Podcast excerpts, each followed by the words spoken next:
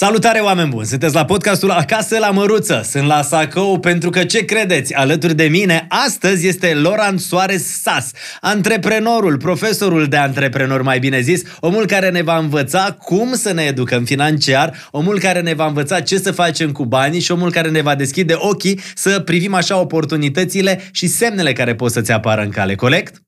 Sperăm că da. Mă bucur mult că ești alături de noi pentru că ai venit de curând din Portugalia. Pentru cât timp în țară? Două săptămâni. Pentru două săptămâni. Omul ăsta s-a mutat în Portugalia pentru că, atenție mare, niciodată nu știi că orice întâlnire poate să schimbe traseul vieții. Cum a fost la tine? Păi motivul pentru care locuiesc în Portugalia este pentru că în urmă cu vreo 13 ani am făcut o promisiune la soția mea cu care eram căsătoriți de un an de zile că dacă vine cu mine în România, în maxim 15 ani uh, o să construiesc o afacere care să funcționeze fără mine și o să fim independenți financiar ca să putem să ne întoarcem în Portugalia și să trăim frumos. Dar tu în Portugalia, ca să trăiești frumos și să-ți cunoști soția, ai ajuns după ce ai ajutat pe cineva să-și facă un pașaport? Da. Uh, e o poveste destul de interesantă. Un grup de tineri care au vizitat România, mai exact Clujul, uh, printre acest, în acest grup de tineri erau doi portughezi Uh, într-o noapte li s-a fărut, uh, furat actele și ca să-i ajut uh, să... Nu cred, facă... la Cluj nu se fură Nu. Bine, a fost în urmă cu mulți ani. și i-am ajutat să vină la ambasadă, să-și ia un pașaport temporar și oarecum, ca și semn de recunoștință că i-am ajutat, m-au chemat să merg să-i vizitez în Portugalia. Și așa am ajuns eu prima dată în Portugalia pentru o lună. Nu mai fusese niciodată? Nu. Iar Bine, nu mai fusesem nicăieri decât în Ungaria, așa, vara, mergeam cu părinții, cu tata la lucru, lucru în Ungaria, în construcții, să mai facem ceva bănuți. Dar în Portugalia, ca să ajungi, părinții tăi știu că au vândut, uh, au strâns bani ca să te ajute să-ți cumperi biletul de avion. Da, au cerut biletul de autobuz. Bilet... Au cerut bani împrumut, uh, în jur de vreo 150 de euro, în euro, pentru că erau lei atunci, încă nu aveam euro, uh, era în 2000, 2001 și cam a, valoarea de 150 de euro a trebuit să se împrumute și mi-a spus, poți să mergi în Portugalia cu condiția să găsești ceva de lucru cât ești acolo, ca să faci 150 de euro, ca să-i dăm înapoi, că n-am de unde să-i dau înapoi. Stai, ai plecat cu autocarul în Portugalia? Da, patru zile și trei nopți. Aventură, foarte frumos. Da. Dar asta vreau să le spunem oamenilor că o să afle foarte multe lucruri de la Laurent Soares Saz și vreau să auziți această, uh, cum să zic, uh, cum se zice ciucă, când uh, iei abțipildul așa de pe mașină, când, Țipla. așa țiple, auzi. Aqua Carpatica, asta bem în pahare de vin alb pentru că Lorand, oameni buni, nu consumă alcool deloc, nu fumează, uh, pentru că a zis, mă interesează foarte mult să am grijă de sănătatea mea. Da, este, am fost crescut într-o familie creștină și în, în, în familia noastră avem această convingere că trupul nostru, corpul nostru e un fel de templu de care trebuie să ai grijă și orice nu face bine, prefer să nu introduc în corpul meu. Nici acasă nu se bea. Nici de sărbători un pahar de vin? Nu, n-am băut niciodată alcool, nici nu știu ce gustare. Dar care e religia? Adventist de ziua șaptea. Ok, și asta practic înseamnă fără alcool, fără tutun.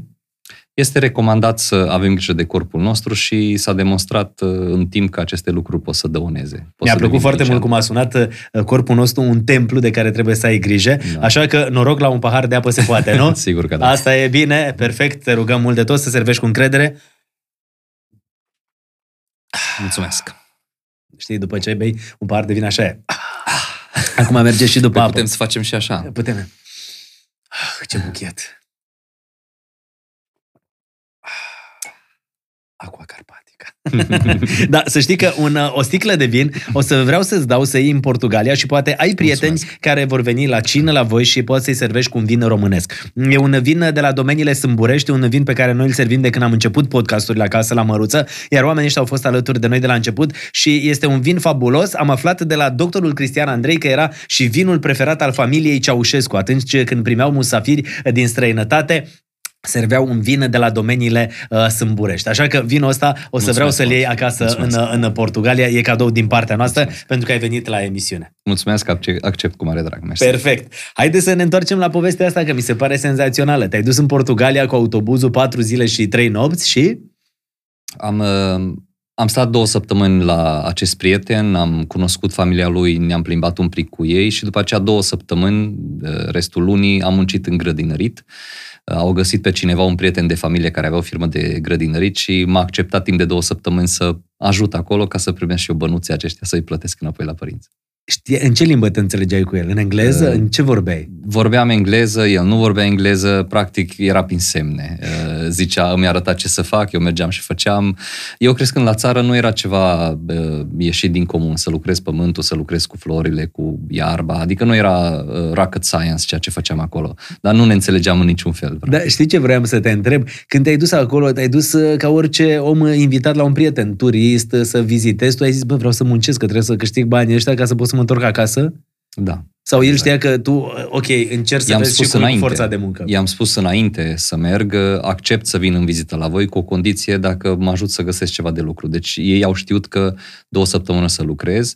Oarecum știau uh, trecutul meu, știau că nu am uh, posibilități financiare să, să pot să-mi cumpăr uh, biletul de autobuz și nu a fost ceva ieșit din comun. Și au găsit o persoană care a fost dispusă să mă ia două săptămâni, care, apropo, după cele două săptămâni a spus prietenului meu, pentru că cu el comunica, că i-a plăcut foarte mult de mine, că am fost harnic, muncitor, dedicat și că oricând pot să revin, mă primește. Și așa am ajuns înapoi după șase luni, când am decis că mă duc definitiv în Portugalia, tot la el să lucrez și am lucrat încă patru luni acolo. La grădinărit. Da. Deci puteai să ai o carieră de grădinar uh, excelentă. Da, da. Ideea este în felul următor. Orice uh, job mi se dădea, orice loc de muncă am fost angajat, aveam o mentalitate care am învățat-o de la părinții mei de mic copil. Orice faci, fă ca lumea. Și când am intrat în firma de grădinirit, avem această mentalitate că în trei luni de zile eu trebuie să fiu cel mai bun grădinar care există în firma asta.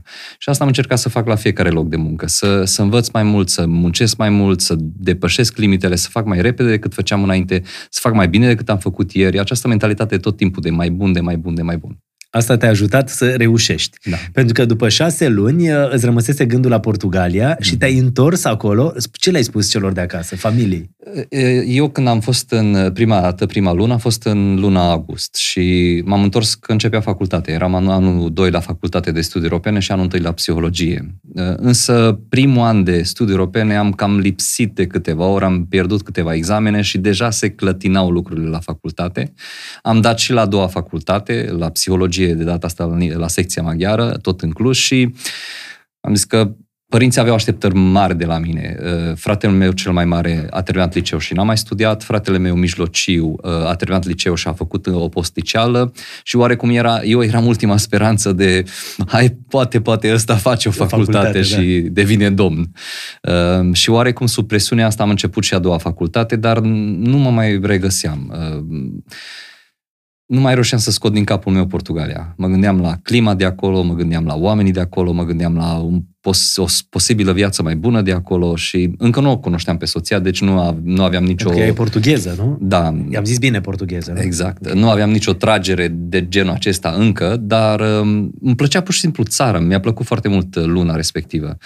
Și după șase luni de zile am zis, gata, stop, plec. Și le-am spus la părinții mei, uite, am decis să plec în Portugalia, definitiv, uh, nu știu dacă mă mai întorc vreodată, dar vreau să merg acolo, vreau să încep nu, viața mamă, acolo. dezamăgire.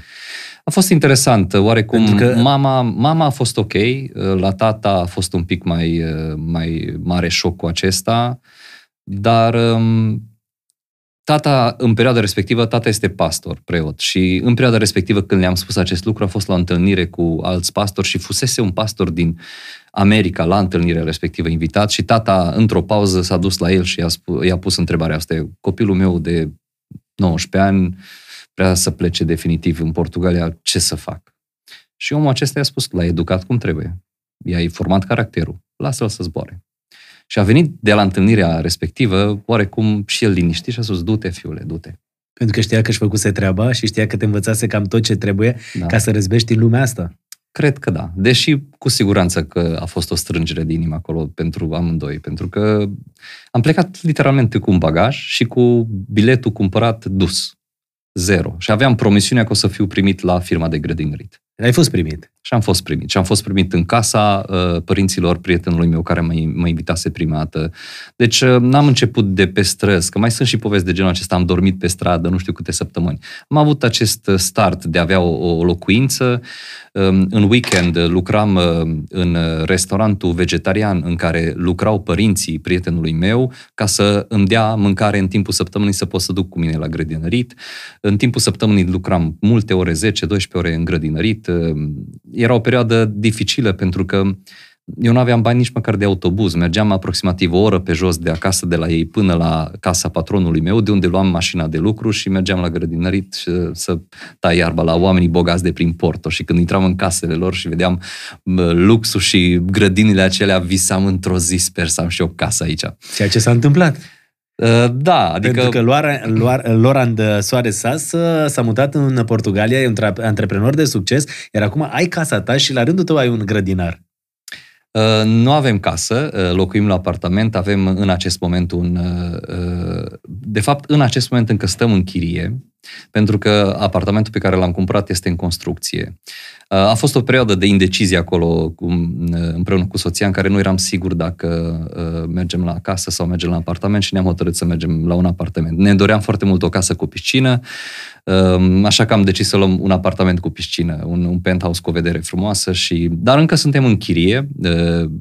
E, e fantastic și asta, să fii din punct de vedere financiar independent și să stăm într-o chirie de 350 de euro pe lună în Portugalia, pentru că avem răbdare să vină apartamentul nostru, nu e nicio problemă. Apartamentul pe care spuneai că ți l-ai uh, dorit, uh, un penthouse uh, cu piscină, la, eta- la ce etaje? Etajul 11 și 12. Deci la etajul 11 ai piscina sau la etajul 12? La 12 este terasa cu piscina. Ceea ce mi se pare senzațional. Vrem să venim la tine în vizită, așa că următorul podcast îl facem pe terasă la Lorand în Portugalia. Ne primești? Sigur, cu mare drag. Perfect. Ciucă, da? Să vedem cum urcăm masa asta. Eu nu mai car la ea, să știi. Eu zic să urcăm de pe acum cu cei de la construcții care da. construiesc. Exact, ca să putem să, să, să o punem acolo. acolo. Uh, știi unde vreau să ajungem? Uh, la toată povestea ta și cei care urmăresc podcastul ăsta să înțeleagă că dacă muncești, dacă îți dorești din suflet, poți să reușești. Iar uh, în podcastul ăsta vreau să dăm și câteva sfaturi, pentru că, cum spuneam ceva mai devreme, ești profesorul de antreprenori. Asta înseamnă că uh, poți să-i ajuți pe cei care ascultă podcastul ăsta sau urmăresc podcastul ăsta să înțeleagă că există niște ghidaje, niște linii pe care dacă le respectă pot să reușească mai repede sau pur și simplu pot să reușească în businessul lor, corect? Da, cu mențiunea că nu este suficientă multă muncă. Pentru că vedem mulți oameni care muncesc foarte mult, oameni care se trezesc la 5 dimineața, muncesc de, de sar capacele, scuzați-mi expresia, dar nu ajung neapărat la un succes financiar, profesional extraordinar. Este un element mult mai important din punctul meu de vedere decât munca și asta este acumulare de informație, educație, învățarea, uh, din orice formă. La mine au contat foarte mult cărțile la început, e ceea ce mi-a schimbat practic traiectoria profesională când am început să citesc, ulterior cursurile, mentorii, consultanții, psihologii cu care am lucrat și cu care lucrez în continuare să mă ajute să devin mai bun astăzi decât am fost ieri, um, e, e acest element important care, care trebuie să-l aducem la masă, pentru că multă muncă, efort mult, nu garantează mai mult succes financiar sau profesional. E vorba și de noroc? Că trebuie și noroc în toată povestea asta? Sunt persoane care spun că da, convingerea mea personală este că norocul așa cum îl înțeleg eu, este momentul acela în care vine oportunitate în viața ta și tu ești pregătit să profiți de oportunitatea respectivă. Pentru că aceeași oportunitate poate să apară la mai multe persoane. Unele sunt pregătite și profită și atunci cei din exterior spun că sunt norocoși. Uh-huh. Alții trece oportunitatea pe lângă ei și nu pot să profite pentru că fie nu sunt pregătiți uh, mental, uh, din punct de vedere al cunoștințelor, poate financiar să profite de oportunitate, dar oportunități sunt în jurul nostru. Dar să fim pregătiți. Să vedem. Da. Și uh, ajungem imediat și la aceste oportunități, facem un fel de teasing și le spunem mm-hmm. oamenilor, atenție mare, o să ne spună uh, Lorand în ce să investim, uh, cum să uh, folosim uh, banii cu cap, dar vreau să ajungem înapoi în Portugalia, unde în decursul câtorva ani ai avut vreo 10 joburi, nu? De la grădinărit ai trecut? 13 mai exact. 13. Da, am, am fost, uh, deci de la grădinărit aia a fost prima firmă, de acolo am intrat într-un colegiu particular unde am schimbat mai multe locuri de muncă, mai multe poziții în aceeași firmă. Am început uh, să lucrez în întreținere, să repar lucruri, să zugrăvesc, să, să fac tot ce, ce se strica prin colegiul respectiv. Eram da. om bun la toate. După aceea am fost chemat într-o vară unde au avut un eveniment mai important, am fost chemat să, să lucrez în, în uh, bucătărie, ca și ajutor de bucătar și a dat seama că mă pricep. De ce mă pricepeam? Pentru că îs al treilea băiat din familie și suntem Ăla trei micul băieți. care făcea de toate. Eram fata. Deci eu trebuia să gătesc, eu călcam, eu spălam. Așa am ajuns să calc și hainele copilor din internatul, din colegiul respectiv. Ulterior am ajuns să fiu bucătarul din weekend pentru copii din internat. Ulterior am avut, uh, am fost chemat să am grijă de copii uh, care ieșeau în pauză la grădiniță, pentru că era grădiniță, uh, școală și liceu. Um, am avut, am lucrat la, canti, la cafeteria din, uh, din mm. uh, colegiu. După aceea am ajuns la recepție, unde intrau copii, ulterior la secretariat și am ajuns să asist oarecum administratorul în munca pe care o făcea. Și cam asta a fost traiectoria în interiorul acestui în colegiu. Doi ani? În trei ani de zile. În trei ani de zile, 12 joburi, 13 joburi, ceea ce înseamnă că întotdeauna vroiai ceva mai mult. Vroiai ceva... Mi, mi se dădeau mai multe responsabilități. Mm managerul uh, școlii uh, vedea că sunt uh, muncitor, vedea serios. că sunt serios și îmi dădea mai multe responsabilități. A fost o situație la un dat chiar ciudată, zic eu, când lucram în, în bucătărie ca și ajutor de bucătar și aveam aceeași mentalitate de cum pot să fac mai repede, cum pot să fac mai bine, cum pot să termin munca mea mai repede și la un moment dat două dintre colegele mele m-au tras un pic deoparte și mi-am spus, mai copile, liniștește-te, ce cu tine? Ai tocat toată ceapa, mă, copile, liniștește-te, asta trebuie și mâine. Da, adică, um, și a, au spus un lucru care pe mine m-a șocat pentru totdeauna. Au spus, ne faci de rușine. De ce? Adică, tu muncești foarte mult, îți termini treburile repede și, și noi în stilul în nostru portughez mai facem o pauză, o lăsăm lejer și tu în loc să termini la 5, termini la 3 jumate și patronul începe să vadă că ceva nu e ok. Înseamnă că nu avem suficient de lucru. Și îmi ziceau, ți se dă mai mulți bani să de ce muncești atât? Dar eu aveam filozofia asta. Cum, cum să mă opresc? Când terminam ceva, mergeam și ziceam, dați-mi, dați-mi de lucru, mai dați-mi ceva să fac. Și ele erau șocate. Și atunci am înțeles pentru prima dată că într-un mediu unde mediocritatea este standardul, o persoană care pur și simplu muncește, nu trebuie să fie strălucit din punct de vedere al inteligenței sau cine știe cât de fantastic, pur și simplu pentru că muncești dedicat, deja depășești media. Poți să reușești dacă ești foarte serios în tot ceea ce faci și dacă, uh, cum să zic, ai obiective. Pentru că în cărțile tale și o să uh, povestim despre asta, se vorbește în permanență și am văzut obiective. Să te raportezi întotdeauna la ceva. Să știi că vrei să ajungi din punctul A în punctul B, să, să știi unde vrei să fii. Adică nu, ok, m-am dus la serviciu, dar nu știi, uh, și mâine la fel, n-ai niciun scop în viață. Da, oamenii uh, uh, sunt pierduți în viață și nu știu ce decizii să ia pe termen scurt, tocmai din lipsa obiectivelor pe termen lung. Uh, hai să facem o metaforă. Pleci în concediu dar nu știu unde vrei să pleci. Ieși cu familia, urci toată familia în mașină, ieșiți din, uh, bloc, din parcarea voastră și la prima intersecție, în ce direcție mergi? Stânga, dreapta, înainte, ce faci? Și răspunsul este habar n-ai pentru că nu știi care e destinația finală. Oamenii se simt blocați astăzi pentru că nu, ei nu au un obiectiv un pic mai mare pe termen lung. Tocmai de acest motiv e, e esențial să avem această, uh, această gândire de care este ținta mea, de fapt? Unde vreau să ajung? Profesional, financiar, personal, spiritual, fizic, cum vreau să arăt. Adică e ca și cum te apuci de slăbit, dar și la ce kilograme vrei să... Nu știu, dar vreau să slăbesc. Nu merge. Adică n-ai un, un cel. Exact. În absolut tot ceea ce faci trebuie exact. să spui un cel. Exact. Corect? Exact. V-am zis că o să învățăm foarte multe, nu m-am îmbrăcat eu degeaba astăzi la Saco. Știam că vine Lorand Soares Sați, cum spuneam, profesorul Deja de antreprenor. să-mi pare rău că nu am luat și un saco. la Saco, pe cuvânt, am zis, băi, la podcast, la Saco, podcast cu Saco astăzi, uh, învățăm mai multe, așa că... Eu m-am uitat la podcasturile lui și ziceam, e lejer, e da, degajat da, și nu aduc Saco. Recunosc Sta... Recunosc că eu i-am recomandat astăzi, dacă vine Loran, îmbracă-te, ia-ți acolo. El e stilistul meu uh, și zi, Doamne ajută, că dacă plecam de acasă, poate plecam și cu cravată și cu cămașă și cu papion. Wow! Așa că... Spune-mi cum ai cunoscut-o pe soția ta. Soția mea am cunoscut-o, prima dată am văzut-o într-un, la un concert, ea cânta într-un, într-un grup și era într-o piață publică în, în, într-un oraș și am văzut-o în, în grupul respectiv și mi-a sărit în ochi. A, a fost așa ceva wow. Și băiatul cu care eram la această întrunire, i-am spus, te-aș vrea să o cunoști pe tipa aia, aș vrea să o cunosc. Ea făcea parte dintr-un grup, nu? Da, da, da. Și um, Păi și din grupul da, ăla erau mai mulți, nu? Cum adică ți-a sărit, ai zis... Da. Tră... Ah, ok. Deci a fost acolo fata aia care a ieșit în evidență. Nu, nu, nu, pot să, nu știu să explic uh, de ce. Și întâmplător acest prieten cu care eram o cunoștea, uh, la sfârșit ne-a făcut cunoștință, doar că ea era de mână cu prietenul uh, de pe vremea respectivă. Eu nu știam portughez, a fost un hi, nice to meet you, adică am cântat de cunoștință și atât. Tu, pe principiu, foarte frumos ce ați cântat, îmi place muzica da. asta și ți-a căzut toată energia când ai văzut că ea era cu prietenul exact, ei de mână? Exact. Și a trecut, au trecut vreo 4-5 luni de zile până când a ajuns ea uh, să vină la biserica la care mergeam eu să-și prezinte CD-ul, pentru că ea cântă și, și în acest moment cântă acum din, chiar în mod profesionist a început cariera de cântăreață, dar pe vremea respectivă avea un CD de muzică și a venit să prezinte la noi la biserică și eu super entuziasmat la sfârșitul concertului am cumpărat un CD și am să iau un autograf. Și am cerut autograful și i-am spus să, uh, să-mi dea și adresa de e-mail. Te mai ține minte? Nu, nu, nu. Și pentru că pentru tine se pare că rămăsese puternic în minte. Da, da, da, da, da. Și am cerut adresa de e-mail și am spus o să-ți scriu, dar sigur nu o să răspunzi. Și această frază, sigur nu o să răspunzi, o provocat-o cum adică? Adică de ce să nu răspund? Și am început să conversăm un pic pe e-mail, pe vremea respectivă încă nu aveam toate tehnologiile astea care le avem astăzi. Uh, ulterior pe High Five era pe vremea wow. respectivă.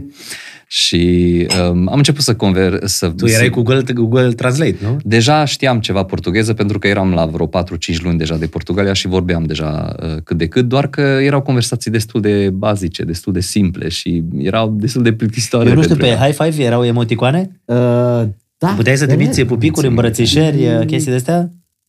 Pe High Five? Minte, exact. Nu cred. Îți dai seama ce bătrân sunt. Era, era... numai doi, noi doi știm de High Five. eu știu, eu știu. Așa. L-am prins Dar ideea este că era destul de, destul de sec, destul de... Mm. Și după aceea ne-am mai întâlnit în alte contexte și am început uh, în mod uh, mai serios să umblu după ea, să o curtez, să o, să o cuceresc. Mi-a trebuit vreo șase luni de zile să, să o cuceresc, dar uh, am reușit. Aia a fost prima mea vânzare serioasă, reușită, grea, de succes. A fost fantastic. Perfect, ai cucerit-o și după aceea v-ați căsătorit. Da, după... Cum o cheamă pe ea? Vania. Vania. Vania. Da, uh, ne-am căsătorit după trei ani de prietenie uh, în care am fost împreună. Ne-am căsătorit, uh, ea avea 21 de ani, făcut, fă, făcea 22 de ani în ziua anunții și eu făcusem 25, mă rog, urma să fac 25 în anul respectiv.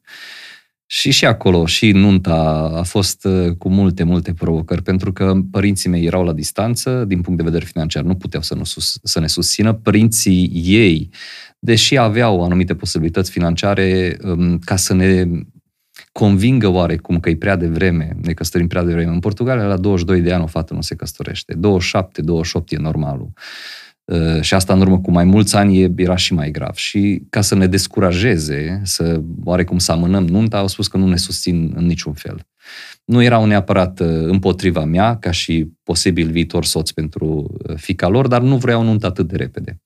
Și ne-am încăpățânat și am făcut singuri, cu multe dificultăți. Țin minte că la nunta civilă, ne-am dus, uh, am, ne-am cerut liber trei ore de la muncă amândoi, am mers până la civil, ne-am căsătorit, aveam doar doi martori, uh, una dintre fete a adus un buchet de flori care trebuia să-l cumpăr eu, dar eu nu aveam bani de flori.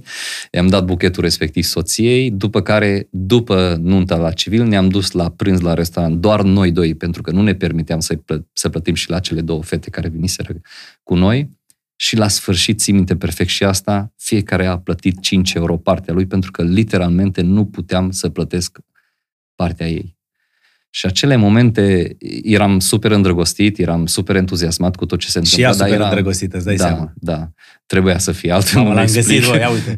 5 dolari abia plătim masa. E, e exact ce-și doreau părinții mei pentru mine. Exact, exact. Uh, vă dați seama, familie portugheză, eu imigrant, pe vremea respectivă eram ajutor de bucătar. Uh, vă dați seama cam cum vedeau viitorul pentru fica lor. Și oarecum de asta înțeleg de ce au încercat ei să amâne cât Și mai când le-ai mult. zis acasă părinților tăi, tată, mamă, mă căsătoresc? A fost ok, ei au fost ok. Uh, Oarecum cred că m, exact acea liniște că te-am educat cum trebuie, o, să respe- o să-ți respecti soția, o să ai grijă de ea, o să fie ok, uh, cred că... Și ei când au cunoscut-o pe Vania? Au cunoscut-o cu un an înainte de nuntă, în 2006, am adus-o în, în România într-o vară. Da, am, am dus-o. Îmi povestește, mi-a povestit ea ulterior că m, Ea vorbea Prima- română? nu, nu, nu. Nimic. Acum vorbește pentru că a locuit aici 13 ani, dar uh, cât, când Oricum ne-am și tu ai căsătorit- vorbit română târziu, după 9 ani, Da, după aproape 10 ani. Da, după exact, 10 ani, pentru că la exact. început doar maghiară. Exact. Și uh, am adu- când am adus-o prima dată în, Port- în România, mi-a spus ulterior că după ce a plecat de aici, au zis că nu mai pune piciorul veci aici.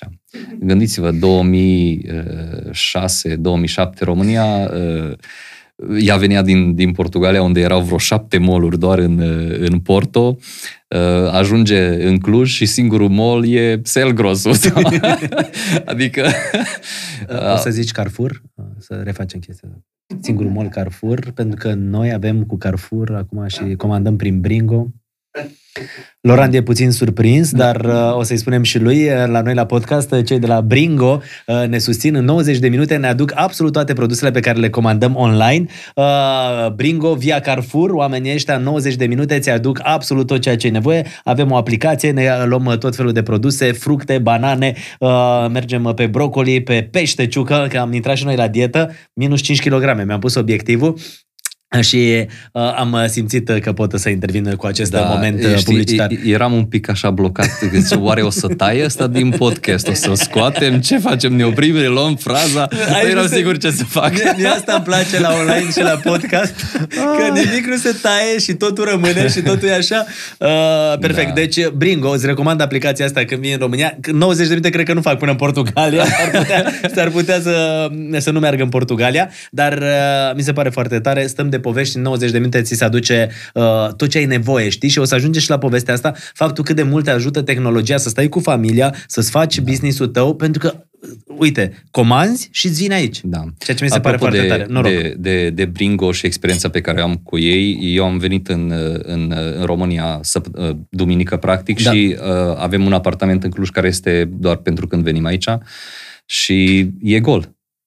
Și vreau să mă asigur că în momentul în care ajung am măcar apă să beau, am ceva ce să mănânc și din Portugalia am făcut comanda Pe Bringo? pe Bringo, ca în momentul în care să, să, să ajung, să, să deschidă fratele meu ușa, să, vi- să livreze acolo, ca să am și eu ceva în apartament. Mi se pare foarte tare. Uite cum s-a potrivit. Deci, da, cum s-a potrivit e, toată e treaba. te- tehnologia și toată, toate inovațiile care au venit odată cu apariția tehnologiei și pandemia a accelerat mult aceste, aceste inovații uh, care ne facilitează viața și îmi permit mie să petrec mai mult timp cu cei dragi și să uh, mă concentrez pe alte lucruri cu mai multă valoare, le iubesc. Foarte frumos, tocmai de aceea și noi uh, uh, ne bucurăm uh, că putem uh, să comandăm uh, prin Bringo și practic uh, facem așa, ne-am întors și deci singurul mall era Carrefour, așa, pe care soția ta îl văzuse în România. Da, deci a rămas, a Glumesc, rămas era- șocată, a rămas șocată Deci, complet.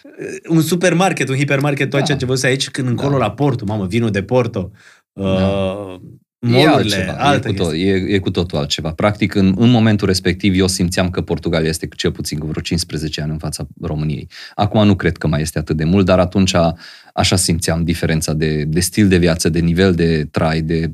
Și pentru ei a fost un șoc. A fost plus că părinții mei locuia, locuiau lângă Beclean, într-un sat, în Nușeni, um, la o casă, mai era și wc prin curte. um, Deci tu a rămas erai băiatul cu șocată. wc în curte, Da. la casa părinților, iar fata da. venise din Portugalia, da. Da. o fată care avea niște posibilități, nu? Pentru că Da, era da. îndrăgostită și te iubea. Și Da. te întreb acum, dar sincer, onest, N-ai avut un moment în care ai zis, bă, aduc în România, am wc în curtea uh, casei, în curtea grădinei, grădinii, bă, poate fata asta nu se mai vrea mă să căsătorească când ne întoarcem. Adică o să zică, bă, Laurent, Nu, știi m- ce? nu m-am gândit la asta. Hai să ne vedem fiecare de ale lui, că... Uh, După ce mi-a povestit ea cum, care a fost reacția ei și cum s-a simțit, uh, mi-am pus întrebarea, o să oare a fost inteligent din partea mea să o duc în România. Însă a fost... Era mișto a dacă fost, venea și tatăl ei, adică... Da. Cred că interzicea.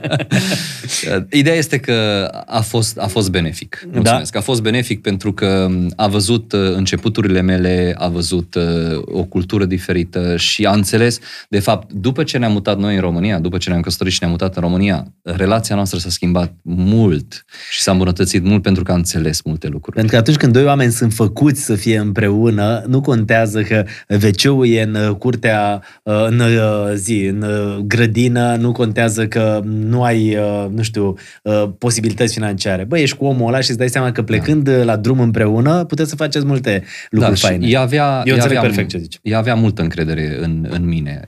Îmi spunea la un moment dat că avea mai multă încredere în mine decât în, în ea.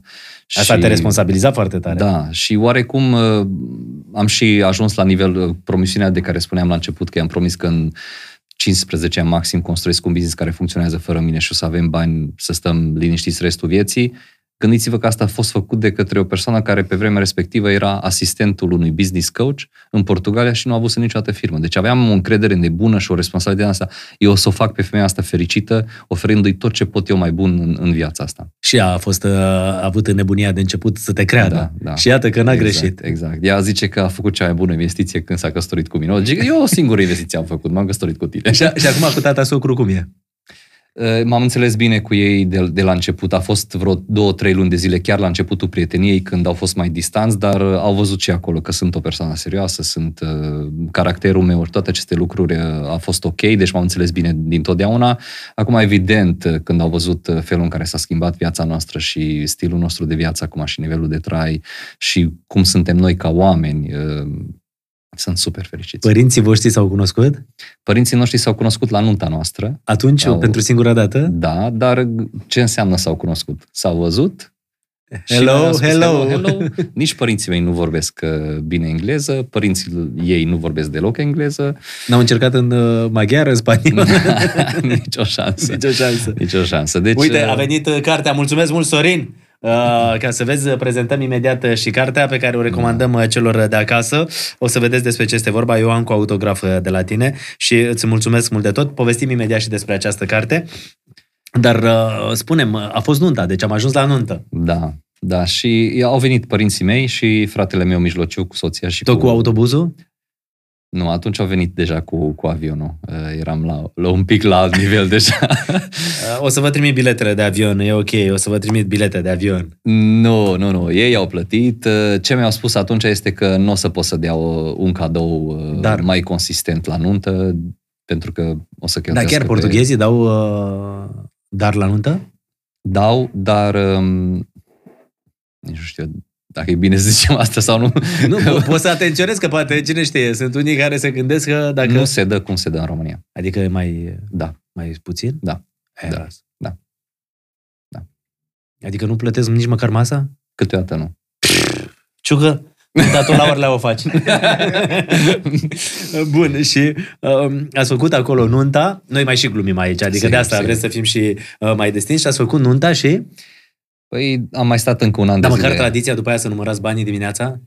Da, și pe caiet da, ați am, avut aia pe caiet? Am numărat seara, n-am pus pe caiet. Dar știi cum e pe caiet la da, noi, nu? Da, știu. Cine a venit bă la nuntă? Popescu, cât a dat? 500. Păi lasă că mă duc și eu la nuntă la el, tot 500 da, dau. Da, da. E, știu de tradiția aceasta, n-am, n-am făcut-o. Uh, oare, cred că de rușine față de ea, pentru că așa ceva nu se face în Portugalia. Și întotdeauna m-a da. chemat la nuntă, trebuie să mă duc și eu la nunta lui, știi cum e? Da, da, da. Că ești da, dator. Am găsit caietul părinților mei. Acum. Am găsit caietul părinților mei de la nuntă. Ai, ai că tu caietul? Lună, da. Deci uite, vezi, că Ciucă, părinții lui tot așteaptă să se soare Ciucă pentru că au caietul. Hai tată, că ăsta nu mai trăiește, că nu mai poate să vină la nuntă. să recupereze banii de Așa e? Hai de Ciucă, că se torește te tată, că mor ăștia aici, mai avem balantă, nu mai recuperăm.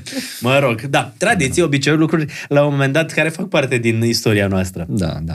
Și, apropo, pentru cei care urmăresc uh, podcastul sau ascultă podcastul, e important să, să înțeleagă în momentul în care intră într-o relație cu o persoană din altă cultură, altă țară, o să fie lucruri care sunt complet ciudate sau foarte diferite față de cum este la noi și e un pic mai greu să faci ca să funcționeze căsnicia bine uh, când sunt două culturi foarte, foarte diferite. Dar atunci când ești pe aceeași lungime de undă și suflete pereche, merge ca unsă treaba.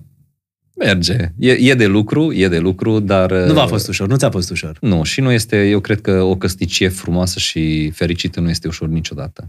Știi ce vreau să te întreb? Tu fiind uh, adventist uh, și având aceste lucruri cu care veneai de acasă, ea la fel era o persoană credincioasă? Pentru că la un moment dat aici sunt lucruri care da. pot să separe o, o relație, nu? Da, noi ne-am cunoscut în biserică și, și părinții săi, ei sunt adventiști și mm. cercul nostru de prieteni e tot din aceeași biserică și a, a fost mai ușor. Eu aș zice Practic că... s-au trecut niște, s-au ars niște etape da, destul de ușor. Inclusiv uh, toată traiectoria mea profesională a fost facilitată un pic și din acest punct de vedere, pentru că firma persoanei, uh, firma de grădăniri era un proprietarul era o persoană din biserică, colegiul era un colegiu adventist. Deci uh, am avut această facilitate de a fi într-o comunitate care oarecum... Se ajută? Se ajută, da. Se susține, nu? Da, da. Deci deci, uh, diferit de cum sunt românii în general în străinătate care se mănâncă între ei, uh, comunitățile religioase de orice fel, de obicei se susțin. Și oarecum vor ca uh, să, tu să simți, chiar și dacă ești departe de casă, să simți că ai practic o familie și acolo. Și că ai reușit. Da. Foarte, foarte frumos. Bun, v-ați căsătorit și... Am mai stat în încă o luăm acum, nu? Știi cum da, e? Eu atunci deja lucram în, în cea mai mare firmă de business coaching uh, din Dar cum ai ajuns la firma asta de business coaching? Când lucram în... Totuși, să nu uităm, grădinar, bucătar, asistent. Da, da, da. Adică... Când, eram, când eram asistent la, la acest colegiu, uh, una dintre colegele mele care lucra la colegiu, la secretariat, uh, a, auzise de o oportunitate de loc de muncă ca și asistent pentru un business coach. Și mi-a spus, uite, este acest loc de muncă, ar trebui să te duci la interviu, ești un om capabil, ești un băiat harnic, muncitor, înveți, te dezvolți, tu te la interviu. Și zic, ce caut eu la interviu la firma asta? Este cea mai mare firmă de coaching din lume, nu știu ce e la coaching. Ce tu te la interviu, că doar ce se poate întâmpla? Și așa am decis să merg la acest interviu, um, unde printre ceilalți candidați am ajuns și eu și am fost întrebat de ce sunt eu cel mai potrivit.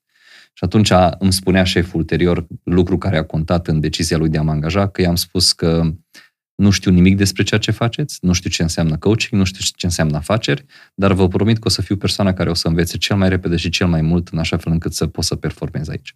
Și a spus că această determinare a mea și această dorință de învățare și de, de dezvoltare l-a convins să-mi dea oportunitate, deși nu cunoșteam domeniul și nu aveam experiență în acest domeniu. Și așa am ajuns în această firmă de coaching, care și în acest moment este cea mai mare din lume.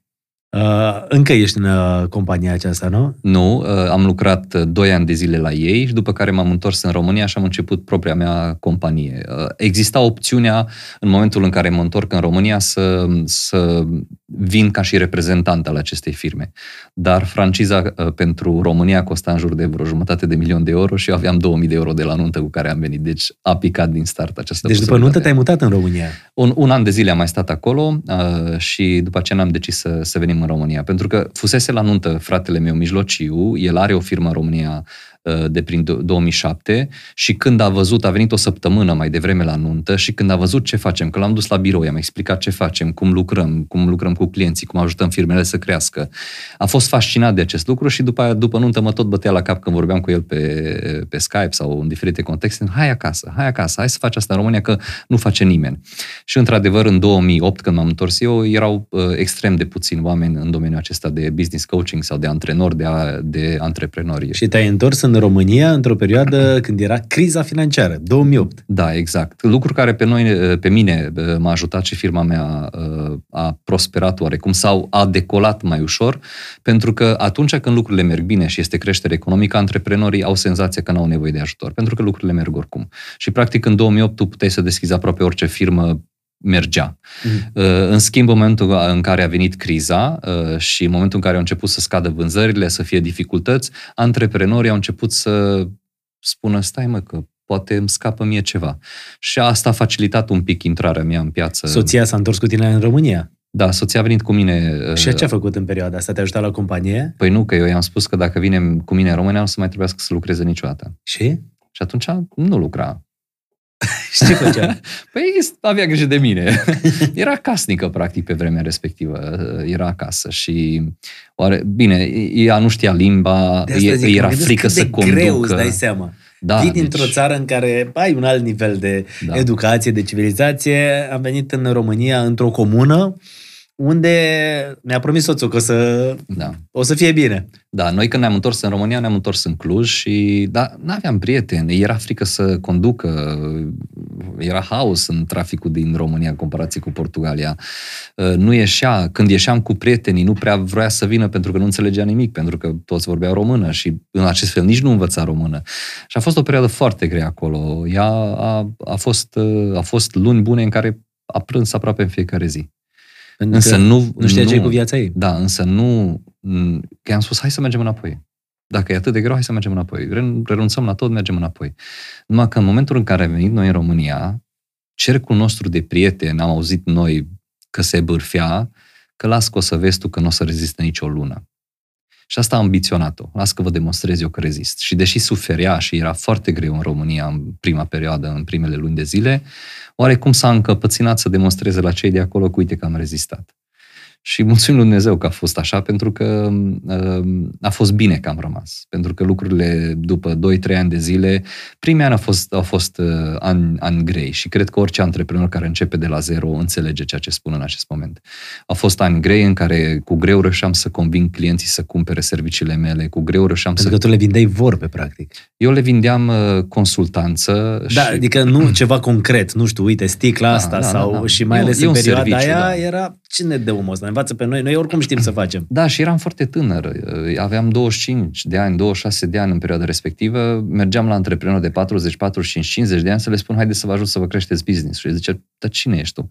Și eu mergeam Ce cu un- experiență ai tu? Da, mergeam cu Citroen C4, parcam în curte, el desea la geam, patronul zice, te mă de aici. Deci a fost, a fost greu. Uh, Aveam oarecum această carte, vizi- carte de vizită că lucrasem în cea mai mare firmă de coaching din lume, fusesem și cred că și în acest moment sunt singurul român care am lucrat în firma respectivă. Aveam oarecum asta că am învățat de la cei mai buni cum să crești business-ul, da? Nu Chiar era și așa a fost suficient. greu. Chiar și așa a fost foarte greu să conving uh, firmele să lucreze cu mine. Și aici începe povestea ta, Da, aici a care început. schimbă, de fapt, uh, care duce mai departe promisiunea făcută soției. Exact, exact. Pentru că în 2008 ai pus uh, bazele acestei companii care se numește Uh, Sunt mai multe firme care... Atunci, firma care am deschis-o a fost o firmă de, de training și de coaching, se numea Coaching for You, iar în momentul acesta este, compania este Apprisers, este o platformă online, dar care a apărut de, în martie să avem trei ani de zile. Deci prima companie pe care ai înființat-o a fost uh, Coaching for You. Coaching for You. Că exact asta, eu ce f- făcusem în Portugalia, coaching, business coaching și veneam în România și am zis, ok, coaching for you să fie. Știi că de obicei toți antreprenorii la un moment dat încep să vorbească despre poveștile lor de succes, dar mai ales să, eu cred că e foarte important să înveți de la oameni care au trecut prin asemenea experiențe din eșecurile lor. O, da, o, da. Și uh, eu asta vreau să te întreb, care au fost cele mai mari greșeli ale tale și ce ai învățat tu din ele? Extrem de multe greșeli uh, și fiecare greșeală a venit așa cu o etapă de, din, din business. De exemplu, prin, pe la început, uh, una dintre cele mai mari greșeli a fost că am angajat prea târziu. Mi era frică că nu o să am bani să plătesc salariu și din acest motiv am sugrumat creșterea firmei pentru că nu puteam să fac tot. Eram, imaginați-vă că făceam evenimente, veneam din Cluj cu mașina până în București, plecam uh, pe la uh, 4 dimineața din Cluj să ajung pe la uh, 8 în București, pregăteam 8-9 în București, pregăteam sala, la 10 începea seminarul, dar eu făceam check-in-ul, primeam oamenii, îi notam cine a venit, mergeam pe scenă, țineam prezentarea, în pauză mergeam la cei care au ajuns după să le fac și lor check-in-ul, terminam seminarul, strângeam tot, pregăteam sală pentru după masă, mergeam să mănânc, veneam după masă, check aceeași chestie, seara terminam, strângeam tot și plecam înapoi la Cluj cu mașina pentru că nu aveam bani de hotel. Erai one-man show. Exact.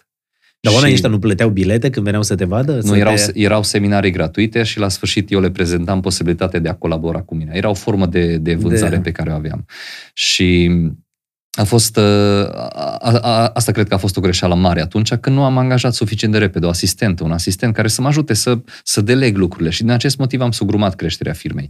O altă greșeală a fost uh, când am început să angajez primii oameni, am început să angajez prieteni, uh, cum facem de obicei. Și în momentul în care angajezi prieteni, în, în special la început, când n-ai experiența antreprenor, când nu ești dezvoltat ca manager, uh, ți-e frică să-i spui când greșește, ți-e frică să atragi atenția, Se strică relația. și încep, încep, încep să, să nu mai performeze persoana respectivă, ție ți este frică să o dai afară că doar se strică relația și până la urmă urmei oricum se strică relația, fie că o dai afară, fie că îți duce firma în cap. Și a, asta au fost greșelile la început. Ulterior au fost greșeli legate de investiții. Au fost, la un moment dat, în 2016, aveam șase firme. Eram băgat în de toate, eram asociat în firmă din aia, în firmă din aia, în firmă din aia, pentru că vreau să arăt eu la toți că poți să faci business în același timp mai multe business-uri. O mare prostie uh, ce am încercat să fac și atunci. Alte lucruri au fost investiții în proiecte care păreau super faine, super interesante. De exemplu, la un moment dat am lansat o platformă um, online care căuta mașina în locul tău. Eu mm. eram pasionat de mașini și de fiecare dată când cumpăram mașina din străinătate, uh, petreceam luni de zile, seara câte o oră, două, să caut mașina potrivită pentru mine. Și noi ne-am gândit să venim cu o platformă în care tu să spui ce mașină vrei și platforma să caute la toți vânzătorii din Europa unde e mașina aia care o vrei tu. N-a mers, am investit uh, aproape 100.000 de euro, am închis după câteva luni de zile, pierdere totală. Deci au fost multe, multe greșeli. Ultima greșeală, una dintre cele mai mari, a fost când am lansat Appraisers, care este acum businessul acum trei ani de zile. Uh, aveam 25 de angajați pe vremea respectivă, angajați care fuseseră cu mine în firma de training, și de coaching și am lansat o platformă online, un startup cu aceeași structură de 25 de oameni, cu cheltuieli de aproape 100.000 de euro sau chiar peste 100.000 de euro pe lună și am lansat un startup care vindea 20.000 de euro pe lună și noi cheltuiam 100-120.000 pe lună și vindeam de 20. Și practic în 4 luni de zile am băgat acolo 400.000 de euro până în ziua în care am primit un e-mail de la contabilă să mi-am spus așa, luna viitoare dacă nu aduci bani de acasă, închidem firma. Și atunci a fost un șoc pentru mine. Băi, ce se întâmplă? Nu, nu, am scăpat lucrurile de sub control, ceva nu e ok. Și dacă, atunci, din păcate, a trebuit să luăm niște decizii drastice de genul, a trebuit să dăm afară jumătate din firmă, a trebuit să reducem costurile, să renegociem cu toți furnizorii. Țin minte și acum sunam la uh, compania de telefonie mobile la care aveam 20 ceva de abonamente să le spun că n-am bani să plătesc factura urmă, următoarele două luni și dacă nu mă acceptă să-mi amâne plata facturii, o să falimentăm și nu o să plătim niciodată. Și gândiți-vă, asta după ce noi fusesem a treia cea mai mare companie de training din România. Veniturile mele lunare, deja ca și om, ca și individ, erau foarte mari. Dar compania a ajuns într-o situație critică atunci. Asta acum trei ani. Acum trei ani. Adică recent. Exact, exact. Pentru că mi se pare că când ești antreprenor, mereu trebuie să înveți din greșeli, nu? Da, și mereu da. există câte un prag în care zici, le-am învățat pe toate, nu mai greșesc nu. și iarăși apare ceva care... Nu există. Greșelile o să fie și care, care este, ce ar trebui să înțeleagă cei care sunt antreprenori?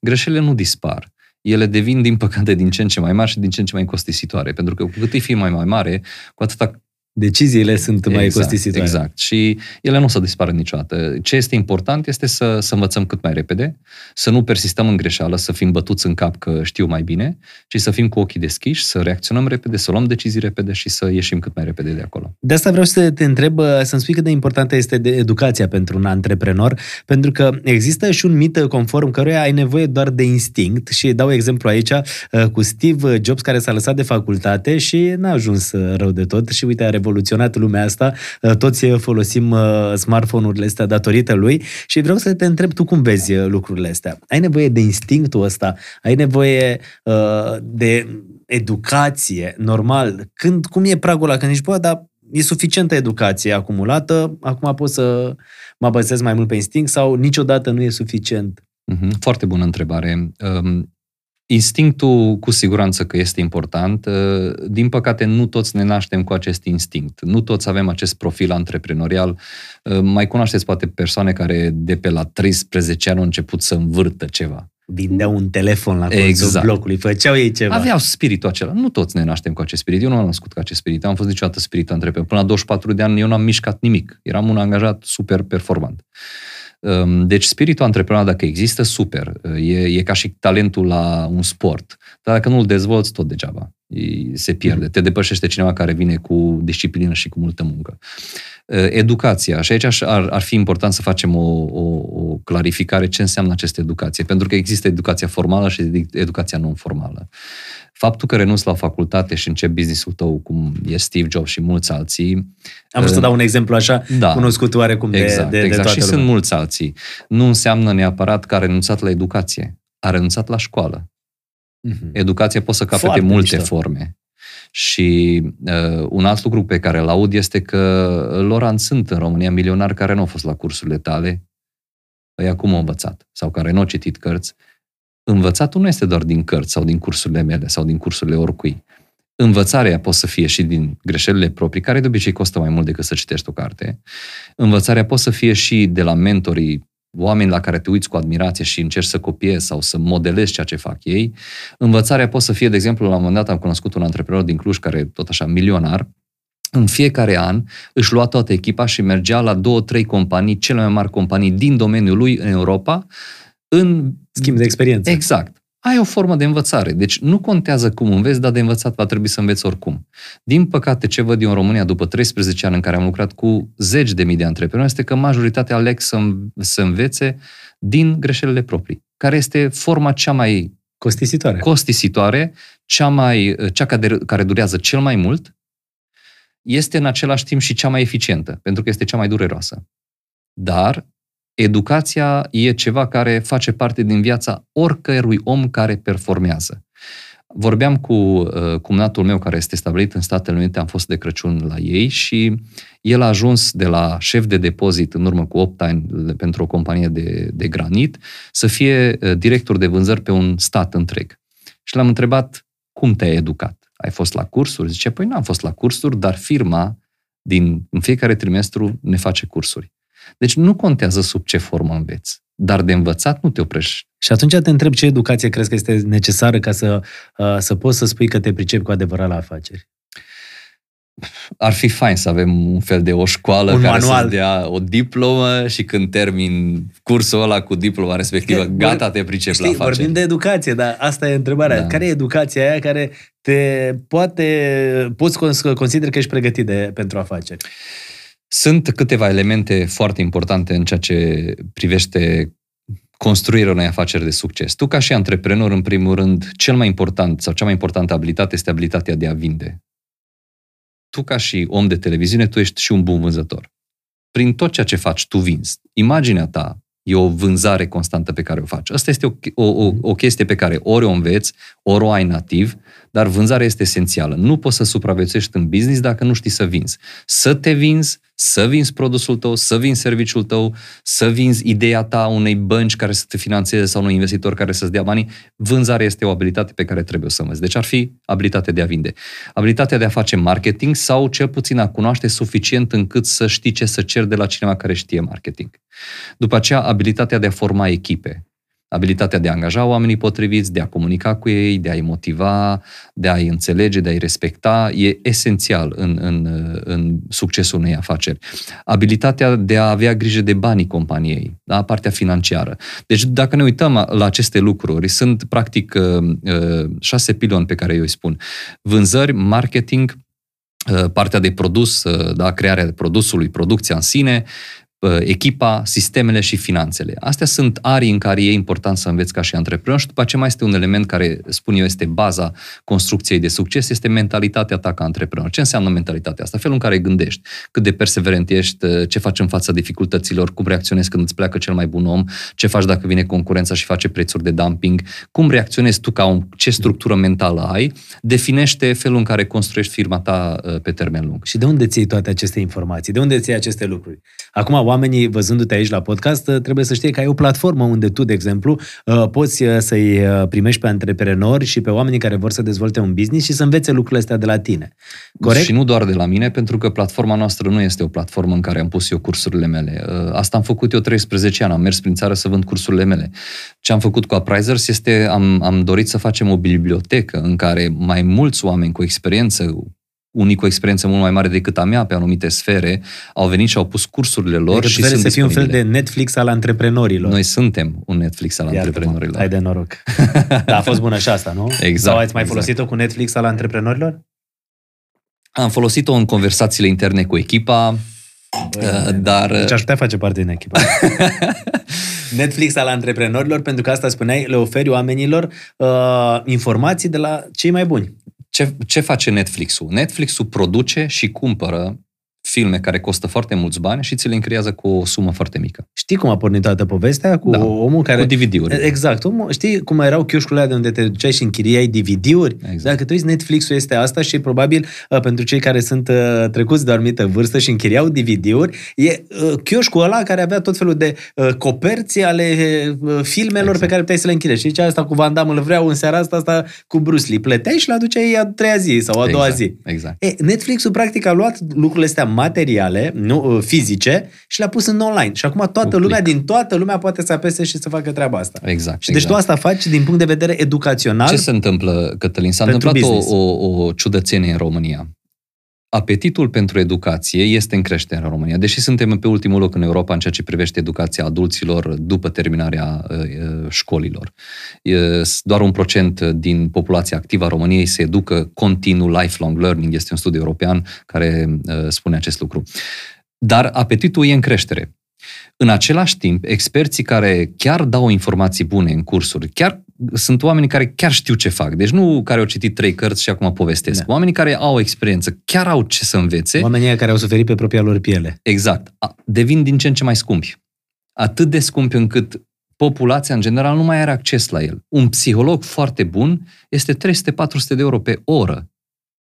O sesiune de oră, 300-400 de euro. Cum își permite cetățeanul de rând să aibă acces la o astfel de informație? Și această ciudățenie s-a creat în piață. Noi am încercat să o rezolvăm prin, prin appraisers. Noi cumpărăm informații care costă foarte mulți bani, pentru că noi avem bani ca și firmă, și o închiriem cu un abonament de 20 de euro pe lună ca să aibă acces cât mai multe persoane la această educație. De ce? Viziunea noastră este să fim firma care contribuie cel mai mult la procentul acesta de 1%, să ajungă la 11%, care e media europeană. De Vrem- educație. Da, vrem ca în istorie să se scrie Apprisers a fost platforma care a declanșat o creștere accelerată de la 1% la 11%. În Pentru același dacă- timp fiind și un business pentru voi. Sigur că da. Păi, uh, pentru noi, businessul acesta, în momentul în care clienții plătesc abonamentele, noi câștigăm bani de unde plătim salarii, furnizori, există o profitabilitate, există dividende pentru proprietar și avem bani să putem să cumpărăm materiale și mai bune și mai multe ca să crească biblioteca. Pentru Pentru toată că, lumea are de câștigat. În principiu, așa ar trebui. Un business sănătos ar trebui să fie un business care face ca cel puțin 5 elemente să câștige. Antreprenorul, cel care deține afacerea și investitorii, partenerii, uh, asociații trebuie să câștige și evident familia lui, angajații trebuie să câștige, statul trebuie să câștige, Statul câștigă întotdeauna. da. Cu observația că există o cum să zic, o, o abilitate fantastică a antreprenorilor români să găsească tot felul de portițe prin care să-i facă cumva să câștige mai puțin. Da. Ceea ce mie nu mi se pare uh, foarte inteligent din mai multe puncte de vedere, dar poate nu e cazul să intrăm acum. Deci, antreprenorul, angajații, statul, printr-o firmă profitabilă trebuie să câștige și clientul, pentru că cu cât fac eu mai mulți bani, cu atât reușesc să ofer servicii și produse mai bune pentru clienții mei, deci câștigă și ei pe termen lung și trebuie să câștige societatea. Prin ce? Prin donații, prin uh, acțiuni sociale pe care le fac, prin contribuție pe care aduc în lume, uh, de a îmbunătăți lucrurile, de a oferi salarii bune angajaților și familiile lor trăiesc mai bine și așa mai departe. Deci, cinci categorii câștigă când o firmă este profitabilă. L-ai scris undeva chestiile astea în compania ta?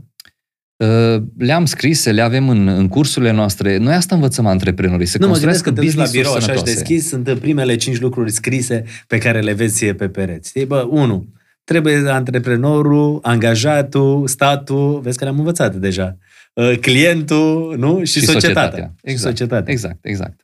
E un lucru la care ține mult și ăsta e motivul pentru care eu îi recompensez pe angajații mei uh, când firma are succes, pentru că e, e în, a- în asta cinci. Eu când plătesc impozite mari, eu mă bucur. Pentru că înseamnă că ai și am avut- câștigat destul de Exact, înseamnă că am avut un, un an bun, un an profitabil. A Avem fost de unde bun să uh, plătim. 2021. Am înțeles că ai plătit impozite de 600.000 de euro. Da. Da. Ai noroc, Doamne ajută, cu apă. Uh, și să știți că informațiile acestea, nu că ar fi divulgate, uh, eu știu din ce sursă, este faptul că îi citesc pagina de Facebook a lui Lorand și vă invit și pe voi să o faceți. Uh, Lorand uh, Soares Saz. Saz ăsta se scrie uh, un pic altfel, dar dacă buneți luar Lorand uh, Soares pe Facebook, Se uh, vă găsește, sigur. uh, găsiți destul de ușor. Și tu scriai acolo că ai plătit statului 600.000 de, de, Da, de dolari uh, impozit. Public aceste lucruri de ce? Uh, Din două să motive. încurajezi, să le spui oamenilor și cred că să, ți, um, să lasă-mă să spun, să-ți întărești credibilitatea, pentru că oameni, Și, și asta. oameni băi, Sigur sunt că la da. serios care uite câți bani plătesc impozite, ceea ce înseamnă că businessul meu e unul serios. Exact. Deci este, este o chestiune de credibilitate a, a mea ca antreprenor, este și o, o chestiune de transparență. Oricum, aceste cifre, ele sunt publice. În mai o să poți să le vadă oricine pe Ministerul Finanțelor. Deci Da. ele sunt publice.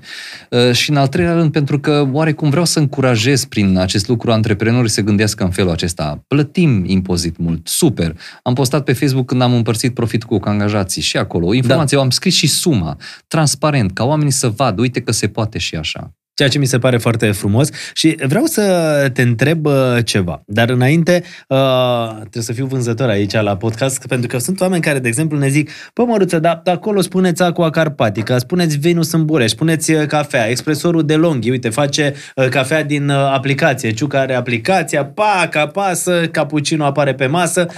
Apropo, sunt expresorul numărul unu în lume, nu știu dacă aveți în Portugal. Ei au la Cluj o de, filială. De, de Longhi, de Longhi nu? Da, da.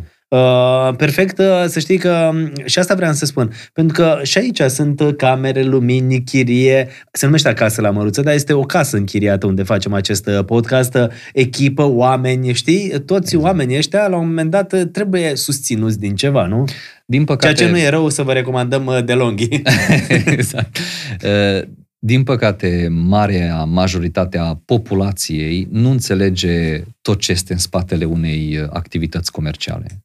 Da. Ei se uită poate la ce mașină conduce patronul, uh, în ce concedii merge, dar nu înțeleg tot ce este în spate, câți furnizori sunt, uh, câte salarii se dau, cât este impozitul după, după salarii.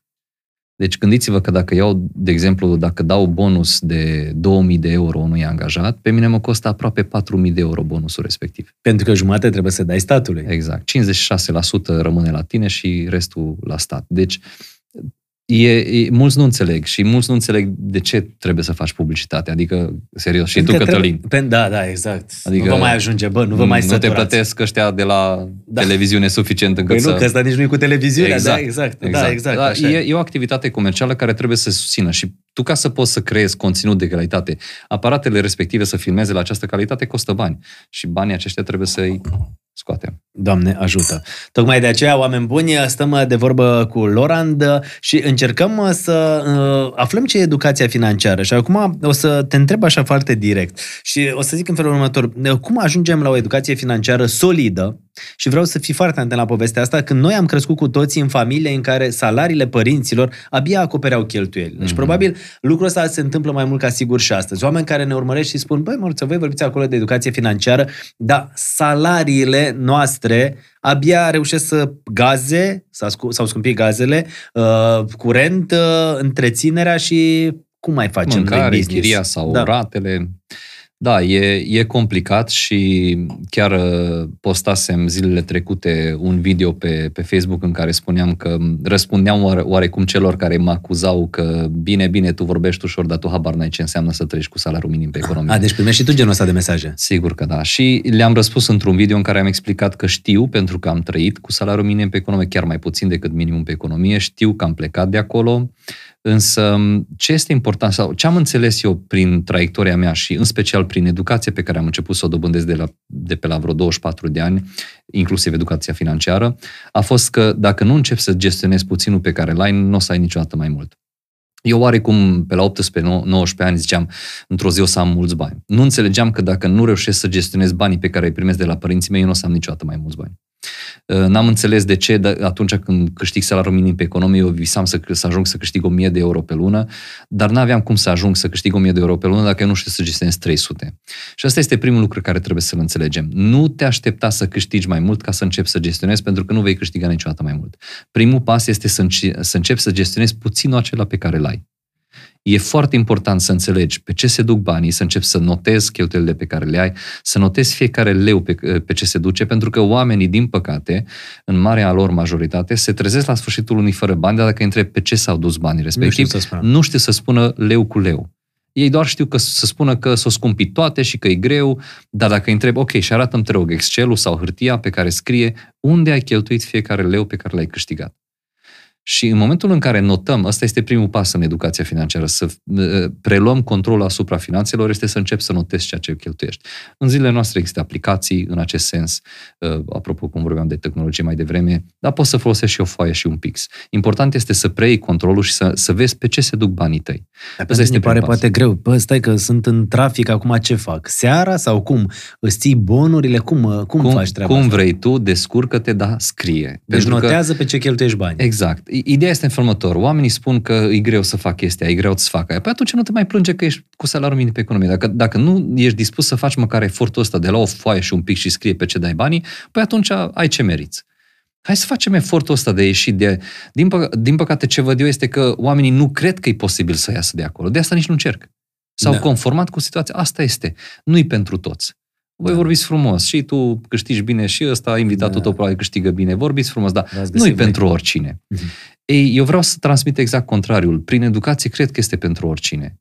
Cred că putem să evoluăm și financiar și profesional dacă începem să învățăm, dacă acumulăm, acumulăm niște cunoștințe noi, pentru că s-a întâmplat în viața mea. Viața mea s-a schimbat în momentul în care am început să citesc, în momentul în care am început să mă educ. Firma mea a crescut când m-am educat în, în, în domeniul antreprenorial. Firmele clienților mei uh, au creșteri spectaculoase în momentul în care încep să învețe și să facă lucrurile altfel după cunoștințele bune manageriale. Deci educația poate să facă diferența și asta ar fi primul lucru pe care aș vrea să subliniez legat Notați de... tot ce cheltuiți. Notați ce cheltuiți. Asta este primul pas. După care, al doilea pas, în, în special pentru oamenii care câștigă minimum pe economie sau sunt la limită cu cheltuielile lor, este să vadă care sunt acele cheltuieli care ar putea să fie reduse în contextul respectiv și dacă nu pot să reducă sub niciun fel, pentru că ăsta este minimum pe care oricum îl cheltuiesc și atâta câștig, atunci pasul numărul 2 este cum aș putea să câștig mai mult. Și aici intervine o, o chestie de uh, cum să-mi cresc capacitatea de venit. Fiecare dintre noi câștigăm o sumă de bani pe lună. Suma respectivă este limitată sau determinată de nivelul nostru de, de, de valoare, cât de valoroși suntem noi ca și indivizi. Cu cât aducem noi mai multă valoare în viața patronului dacă suntem angajați sau în viața clienților dacă suntem antreprenori, cu atâta suntem mai recompensați fie cu salariu, fie cu vânzări dacă suntem antreprenori. Mm. Și atunci, preocuparea noastră ca oameni, dacă avem un venit mic, ar trebui să fie cum pot să-mi cresc veniturile devenind mai valoros pentru firma în care lucrez dacă sunt angajat sau pentru clienții mei dacă sunt antreprenor. Am avut o angajată care în fiecare an venea la mine și îmi spunea în felul la începutul anului, Lorand, anul acesta îmi doresc să ajung să câștig atât. Spunem te rog, ce aș putea să fac pentru firmă ca să câștig suma asta. Mi se părea genial această abordare. Nu vinea să bată cu uh, pumnul în masă, zic că mi-au crescut ratele, îmi trebuie mai mulți bani, sau vezi că eu merit mai mulți bani, ci venea la mine și îmi spunea, ăsta este obiectivul meu, spunem cum pot să aduc eu valoare în firma ta, ca tu să poți să-ți permiți să-mi plătești suma asta și stăteam jos și făceam un plan. Uite, dacă tu mă ajut să fac vânzări atât, sau să mă ajut să ating acest obiectiv, sau depinde de persoană atunci pot să-ți dau acest salariu. Deci era o, o, o relație de asta deschisă în care am înțeles că și tu vrei mai mult, dar ca eu să pot să-ți plătesc mai mult, trebuie să primești și eu ceva în schimb. Și atunci era această, uh, uh, acest dan, dans continuu de cum pot să aduc eu valoare în firmă ca să pot să primesc valoare înapoi prin mm-hmm. salariul pe care le-am. Deci asta ar fi al doilea pas, să, să-ți crești uh, veniturile devenind mai valoros pentru uh, uh, firma sau pentru societate. Știi ce vreau să te întreb? Mulți spun că e greu să faci primul milion, dar eu cred că e greu să faci uh, primul milion când ai doar un salariu de 2500-3000 de lei, corect? Și uh, asta exact ce povesteam mai devreme. Ce economisești, ce investești, uh, cât cheltuiești lunar pe mâncare. Păi nu, oamenii nu economisesc. Oamenii nu economisesc. La, la salariul minim pe economie nu economisesc nimic. Și, și asta vreau să te întreb. Cum ajungi deci un antreprenor de succes când ai un salariu mic? Păi dacă, dacă am, am preluat... Și, și tânăr. Dacă am preluat controlul finanțelor prin uh, păi notarea lor, caiet, și? am crescut venitul nostru, da, ăsta este pasul 2, devenim mai valoroși ca să creștem venitul nostru. Și aici, evident, cei care se uită la podcast o să pot să vină cu tot felul de contraargumente de genul, bine, bine, dar patronul pentru care lucrezi e nesimțit și nu o să vrea să-mi da. crească. Dă-ți demisia, nu ești copac, n-ai rădăcini în firma aia, du-te în altă parte. Majoritatea oamenilor nu-și dau demisia din firma în care sunt, pentru, pentru că, că ei, de fapt, sunt speriați că nu o să-i dea nimeni un salariu mai bun. Și că nu o să găsească un alt loc. Exact. Păi atunci problema e la tine, nu la patron. Ăla, ăla, ăla dacă e nesimțit, e nesimțit pentru că tu îi permiți să fie nesimțit. Devină mai valoros, dă demisia și îți garantezi că dacă ești un om bun, a doua zi te angajează cineva. Eu am clienți și acum, antreprenori. Și acum probabil sunt mulți care zic, bine, dar cum dăm seama că eu sunt un om bun? Adică că aș putea să fac mai multă treabă și că aș fi mai bun. Pentru că patronul ăla a făcut în așa fel încât să nu mai am încredere în mine că sunt valoros. Ok. În procesul de învățare și de educare uh, și de creștere a valorii tale, unul dintre lucrurile pe care le dobândești este îți crește, începe să-ți crească încrederea în sine. Cu cât citești mai mult, cu cât mergi mai mult la multe cursuri, cu cât înveți mai mult, cu atât începi să ai, băi, stai mă, că acum știu lucruri. Și începi să performezi mai bine la locul de muncă. Și salariul se schimbă și atunci ce să păi stai mă, adică eu, Eu fac sunt mai lucrurile bun. mult mai bine decât anul trecut. Un alt lucru pe care pot să-l facă oamenii și le, le-am recomandat, de fapt, eu am, început, am făcut o chestie interesantă anul acesta cu colegii mei vă, și vă spun imediat. Le spun uh, angajaților, mergeți și vedeți care e valoarea voastră în piață. Mergeți la câteva interviuri. Să vedeți ce salarii se dau în altă parte. Că s-ar putea să descoperiți că sunteți subplătiți sau poate chiar mult. Acum tu îi trimiteai acolo pentru că știai că îi plătești bine și ca să vadă totuși Nu, că... știi ce? Bă, vezi, v-a dus acolo ca să vedeți că nu vă mai dă nimeni câți bani vă dau eu și să apreciați mai mult așa. A fost și o Știi ce, am șmecherie de făcut, antreprenor. uh, știi ce am făcut cu ei anul acesta? Uh, Am rugat o firmă de resurse uh, umane, Da. o firmă de recrutări uh, din, din Cluj, să le-am dat, uite, astea sunt uh, angajații mei, astea sunt posturile, asta este nivelul de experiență pe care l-au. Spunem, te rog, care sunt salariile din Cluj, salarii medii pentru fiecare post, ca să-mi dau seama dacă plătesc bine peste medie sau sub medie. Pentru că e- este o filozofie pe care o recomand celor care au afacere. Dacă vrei oameni mediocri, dă salarii mediocri. Dacă vrei oameni buni, dă salarii bune. Dacă vrei oameni excelenți, dă salarii excelente. Nu poți să atragi oameni peste medie dacă tu dai salarii sub medie. Și cum poți să faci tu ca antreprenor să nu te păcălești, să dai salarii excelente și omul să fie mediocru că te-a păcălit. A fost bun pe Prin, vânzare. prin, printr-un interviu foarte bine făcut și printr-o perioadă de probă de 3-6 luni de zile în care îți dai seama dacă ceea ce ai văzut în interviu se confirmă și în firmă. Deci asta, proba pentru un antreprenor este importantă da. să o aibă între 3 și 6 luni de zile. Da, cu cât este postul mai, uh, mai important, top management, poți să ajungă și la 6-12 luni, pentru că rezultatele pe care le aduce un uh, CEO nu se văd în uh, următoarea lună. Dar la posturile de entry sau posturile mai puțin, uh, uh, cu responsabilități mai puține din firmă, 3 luni, 6 luni de zile probă este important, pentru că interviul e important, dar în jumătate de oră sau două ore de interviu nu-ți dai seama despre tot despre omul respectiv și de asta este important să ai perioadă de probă, sigur. Bun, și uh, ce ți-au zis uh, firma de res- ce ți-au zis firma de resurse? Așteptăm acum să primim Ok. uh, uh, rezultatele acestea. Ce am întrebat pe colegii mei săptămâna aceasta este dacă vreți să uh, vor să împărtășesc cu ei rezultatul studiului. Și... Lasă, Laurent, că e ok, e, suntem mulțumiți aici, ce ne-am plâns noi. Nu, ideea este că le-am spus, nici nu știu dacă fac un lucru bun pentru mine sau nu, că s-ar putea să realizez că de fapt eu cred că plătesc bine, dar nu plătesc. Dar uh, cu risc chiar cu riscul acesta uh, au spus, da, dă-ne uh, studiu, suntem și noi curioși să vedem cam unde ne situăm cu venitul nostru. Un alt lucru important, apropo pentru cei care sunt angajați, este o capcană pe care o văd, că ei se raportează la cât câștig luând doar salariul. Și punct. Mhm. Păi stai, dar pe lângă salariu mai sunt și alte lucruri. Uh, Poate dacă ai primit un bonus. De exemplu, colegii mei, uh, la care am împărțit profitul cu ei anul acesta, venitul tău trebuie să fie salariul plus bonus împărțit la 12 luni. Ăla e venitul real. Plus alte beneficii pe care le... De exemplu, toți angajații mei vineri după masă nu lucrează. Nu se lucrează vineri după masă. De la ora, ora 12 jumate toată lumea pleacă acasă. Asta înseamnă 52 de săptămâni, 52 de zile de vineri, înseamnă 26 de zile libere pe an. Cât costă aia? Păi ea calculează cât costă salariul tău pe o zi, înmulțește cu 26 și ăla e un bonus pentru tine. Și i-am învățat De pe obicei, angajații angajatul mei. nu prea vede lucrul ăsta. Exact, i-am învățat pe angajații mei să, să pună În uh, balanță preț tot. pe toate beneficiile pe care le primesc. I-am întrebat cât costă faptul că îți plătesc salariile la timp de fiecare dată și n-am întârziat niciun minut. Cât costă că te respect, cât costă că nu te înjur, cât costă că nu stau și îți suflu în ceafă, cât costă chestiile acestea. Pune-le în balanță când te duci la interviuri și vrei să te duci la un loc de muncă unde primești cu 200 de lei în plus. Pentru că toate aceste lucruri contează și au fost oameni care au venit din firme unde câștigau mai mult și a spus, prefer să vin aici pentru, Pentru că, că văd mediu- aici potențial, văd un mediu fain, văd uh, potențial de creștere, văd respect, văd armonie, Ceea văd... ce înseamnă că poți să te dezvolți și poți să fii Exact, altfel fericit. exact. Uh, știi, mă uitam la tine pe Facebook uh, și dacă nu mă înșel, ai vreo 486.000 de urmăritori.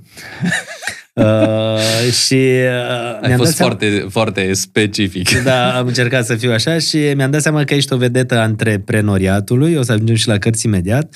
Și acum mă gândeam în felul următor, bă, omul ăsta, Lo- Lorand Soares Saz, are aproape jumătate de milion de urmăritori, da? Uh, și întrebarea mea era, bă, oare uh, pentru că toți oamenii din România visează să devină patroni, știi, să fie antreprenori, de ce te urmăresc toți oamenii ăștia?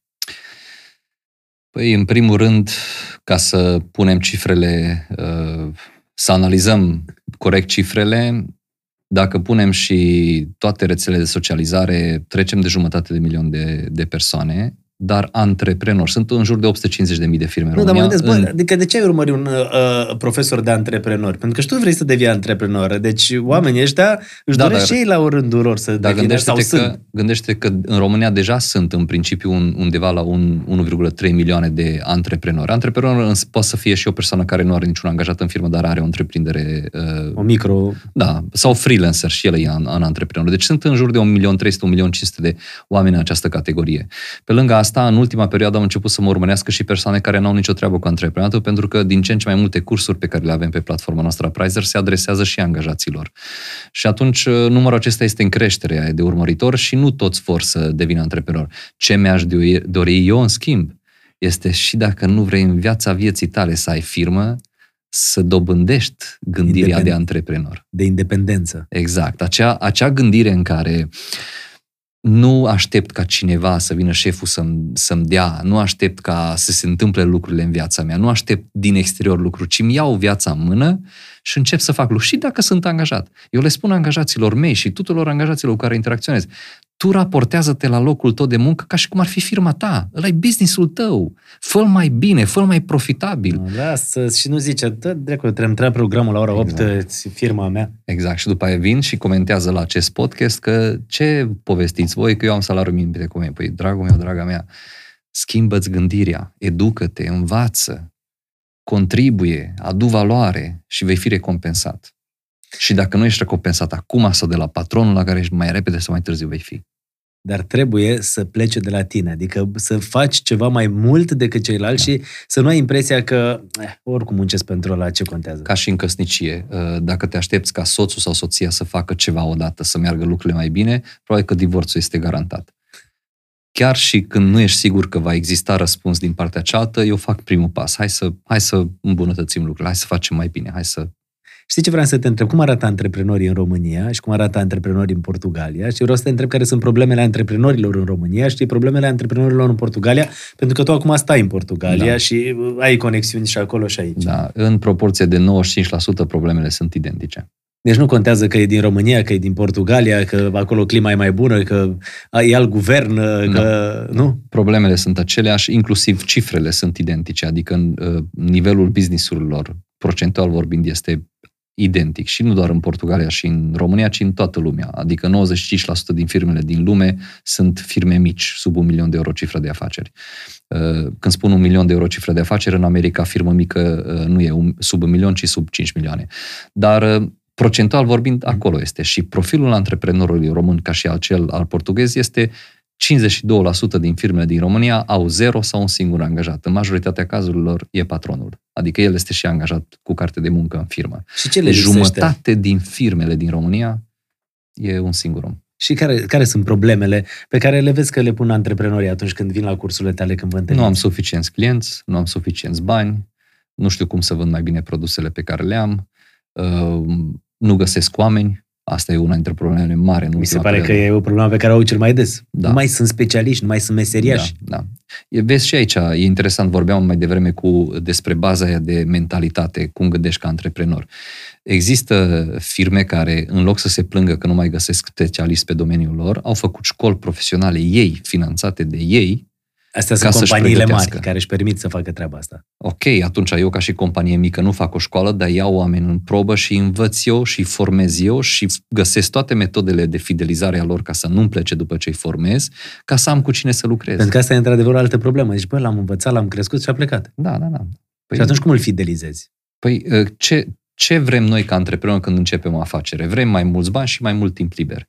Ce vrea un angajat când pleacă să-și facă firma lui? Mai mulți bani și mai mult timp liber. Cum ar fi să-i dai mai mulți bani și mai mult timp liber în firma ta și nu o să mai plece?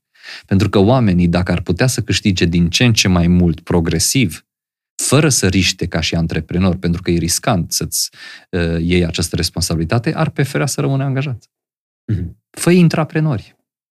Dar din nou, astea sunt lucruri care se învață. Dacă mai fi întrebat dacă cu 15 ani, zic, Bă, da, dar aruncă cu bani în el, să nu plece. Dar nu e adevărat. Sunt oameni care, deși îi plătești bine, pleacă pentru că lipsesc alte lucruri și atunci trebuie să înțelegem, trebuie să învățăm aceste lucruri. Ți-am zis, mi-am pus acum pentru că vreau să trecem și la nivelul uh, de uh, Champions League și să te întreb dacă ai avea acum un milion de euro pe masă, în ce l-ai investi? Întrebarea este, este pentru Laurent din 2021 cu cunoștințele lui? Da. Pentru că Că s-ar la putea, nivel deja. sau s-ar, pentru că s-ar putea să nu fie uh, răspunsul potrivit pentru destul de multe persoane care o să asculte podcastul. De ce? Am, Pentru că tu am- l-ai investit am- am probabil în... uh, fost în, în altceva decât ar investi o persoană care câștigă 2000 de euro pe lună. Nu, pentru dar că- un milion deja. Ai un milion de euro pe masă. Dar nu e problemă, pentru că eu, eu pot să fac milionul respectiv foarte repede. Și atunci riscul pe care, la care sunt dispus eu să mă expun prin investiția respectivă este foarte mare în comparație cu alții care sunt toți banii din viața mea, n-am văzut în viața mea atâția bani. De asta este important să înțelegem că felul în care investesc unii banii nu este un model de copiat exact așa cum o fac ei. Pentru că eu dacă iau un milion de euro și spun 20% îi pun în criptomonede, sunt 200.000 de euro. 20% din economiile tale de o viață, care 10.000 de euro, să-i bagi în cripto, este probabil cel mai stupid lucru pe care poți să-l faci. De asta este foarte important să fiți atenți când antreprenori sau anumite persoane dau sfaturi, uite cum să investești banii. Eu Pentru că când s-ar spun, putea să nu se potrivească pe tine. Exact. Și de asta ce le spun oamenilor este, înainte să începi să investești bani, primul lucru este să faci profilul de investitor, să vezi care este nivelul de risc la care vrei să te expui. Acum, să răspund la întrebarea ta, um, un milion de euro uh, în acest moment aș împărți în diferite instrumente de investiții. O parte, probabil cu undeva la jumătate, aș investi în imobiliare. Să la, cumperi? sume, la sumele acestea, construcție Să construiești. să construiesc. Pentru că randamentele pe care le obții din construit sunt mai bune decât din cumpărat, închiriat, cumpărat, revândut sau orice altă formă. Dar nu te mai doare capul, știi, ai cumpărat ce, gata, dar... Da, este. Dar nu mai ești antreprenorul la care vrei să câștigi mai mult. Oricum, și dacă cumperi la 500.000 de euro, cumperi cu banii jos, cumperi 10, 5 apartamente de câte 100.000 de euro, ai nevoie de o gestiune acolo. Fie că dacă uh, închiriezi pe termen lung, e o gestiune mai simplă, dacă închiriezi pe termen scurt uh, prin diferite platforme, e nevoie să muncești acolo uh, Da. E, e o firmă, practic. Dar uh, la 500.000 de euro, în acest moment, cu siguranță Ai construit construcție. ceva. Da. După aceea, uh, în jur de 300.000 de euro s-ar duce pe bursă, mai exact, uh, foarte, foarte specific, în ETF-uri. ETF-ul, pentru cei care nu cunosc termenul acesta, este un coș de acțiuni. Adică în loc să cumpăr acțiuni la o firmă, cum ar fi Apple sau Tesla sau oricare dintre aceste companii, Companii care au explodat în uh, perioada asta. Exact. În loc să cumpăr acțiuni doar la o firmă, cumpăr un ETF care deține un coș de acțiuni la toate cele mai mari firme din Amer- America, de exemplu. Este un ETF care se numește SP500. SP500 sunt 500 cele mai mari companii din America.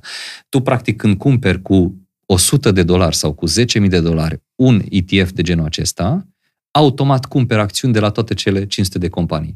Și așa ce înseamnă? Dacă Tesla trece printr-o dificultate și îi scade valoarea, Le ai pe coșul celelalte. în sine nu scade atât de mult cum scade Tesla. Deci riscul este mult mai redus. Și de asta aș investi un jur de 250-300 de mii în uh, ETF-uri pe bursă. Uh, respectiv uh, și pe bursa din, uh, din București, uh, pentru că are o creștere foarte frumoasă și eu cred că în următorii ani, pentru că România este o piață în dezvoltare, o să aibă uh, un randament foarte interesant. Uh, Restul banilor, 10% probabil aș investi în startup-uri, în firme, să finanțez tineri care vin cu idei inovative și 10% în criptomonede. Și așa s-a dus milionul. Da.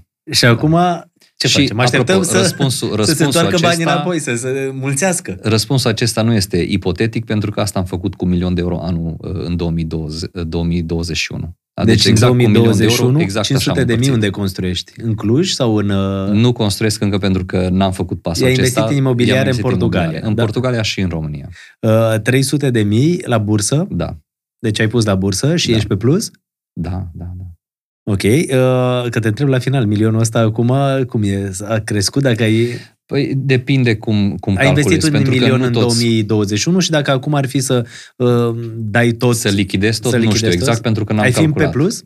Cu siguranță aș fi pe plus, dar nu știu cu cât, pentru că uh, randamentele eu le calculez în momentul în care ies din investiția respectivă. De exemplu, una dintre investițiile pe care le fac uh, în ultima perioadă în imobiliare este să cumpăr uh, proiecte în fază, uh, apartamente în fază de proiect și le vând în momentul în care sunt gata. Pentru că eu am bani, nu trebuie să mă duc să finanțez de la bancă să cumpăr apartamentul momentul respectiv. Apartamentul este mai ieftin în fază de proiect decât Corect. când este gata, iar în momentul în care revând pot să am un randament de 20-30% doar într-un an sau doi ani de zile. Și atunci nu pot să spun în, în acest moment cât ar valora milionul acesta în acest moment, pentru că poate o să vând doar peste un an de zile. Dar cu siguranță că este pe plus și indiferent ce se întâmplă pe piață, dacă pică uh, cons- uh, imobiliarele, o să crească bursa, dacă pică bursa, cresc uh, criptomonedele. Deci ăsta este f- fantezia într-un portofoliu echilibrat. Ai uh, multe criptomonede, adică investiția mare în criptomonede. E o piață pe care mulți o înțeleg și pe care mulți nu o înțeleg. Da. Și o piață care a devenit în ultima perioadă, orice om auzi că investește în criptomonede.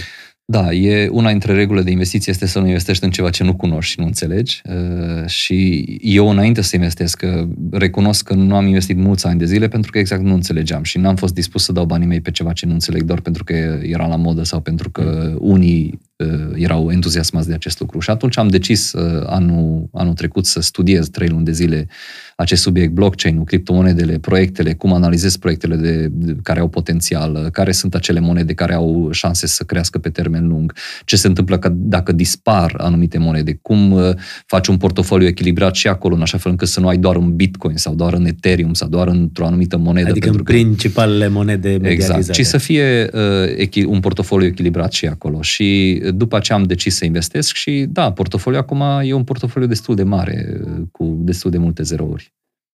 Partea faină este că e o aplicație pe telefon care în, în timp real îl deschizi și vezi acum exact dacă e pe plus sau pe minus. În fiecare Și acum dacă te uiți, ești pe plus sau pe minus? Sunt pe plus. Sunt pe plus bine, aproape 70%.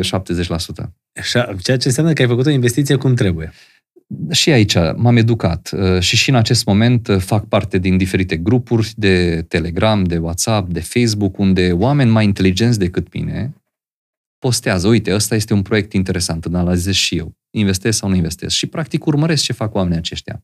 Adică foarte multă informație și foarte multă cunoaștere. Da. Și aș vrea să te întreb, care crezi că sunt afacerile secolului uh, 20, după părerea ta? Și apoi te întreb și care crezi că sunt afacerile secolului 21, uh, pentru că aici cred că lucrurile o să, o să fie total uh, diferite. Da, la, la a doua întrebare nu știu să răspund, pentru că m, în acest moment lucrurile se schimbă cu o viteză atât de mare, încât uh, dacă în urmă cu 30-40 de ani firmele își făceau planul pe 5-10 ani, în acest moment își fac pe un an de zile, doi ani de zile, pentru că pur și simplu tehnologia se schimbă cu viteză fantastică. Noi investim în platforma noastră, în partea tehnologică, sute de mii de euro și ne dăm seama că lansăm, uh, ne ia șase luni, un an de zile să lansăm o funcționalitate și aproape că deja nu mai are rost. Adică, uh, deci nu știu ce o să urmeze. Uh, Cu siguranță că trebuie să urmărim toată zona asta de metaverse, uh, toată zona asta de, de evident și zona de blockchain, uh, toată zona asta de uh, inteligență artificială și așa mai departe. Acum, uh, businessurile care în următoarea perioadă o să meargă bine sunt toate cele businessuri care ne facilitează viața, toate cele businessuri care ne ușurează viața, toate cele businessuri care, uh, care au o legătură și cu online. Vedeți și pandemia, uh, uh, trecerea uh, Toată lumea e industriei- în online. Trecerea industriei de Horeca din offline în online uh, s-a întâmplat în pandemie, dar oricum se întâmpla mai repede sau mai târziu. Pandemia, din punctul meu de vedere, a accelerat niște trenduri care deja existau. Munca de acasă. Eu în, în 2013, dacă nu mă înșel, am pus prima dată mâna pe o carte care se numea The Gig Economy, în care se vorbea despre o zi în care vom ajunge să lucrăm de acasă pentru 5-6 firme, nu doar pentru o firmă de la 8 la 5, ci pentru mai multe firme din, to- din toată lumea. În 2013. Din 2013, la mine în firmă, în fiecare miercuri, toată lumea lucrează de acasă. Din 2013. Pentru că ne pregăteam pentru The Gig Economy. A venit pandemia și i-am trimis pe toți acasă și business-ul merge. De ce? Ne-am antrenat o grămadă de ani pentru asta.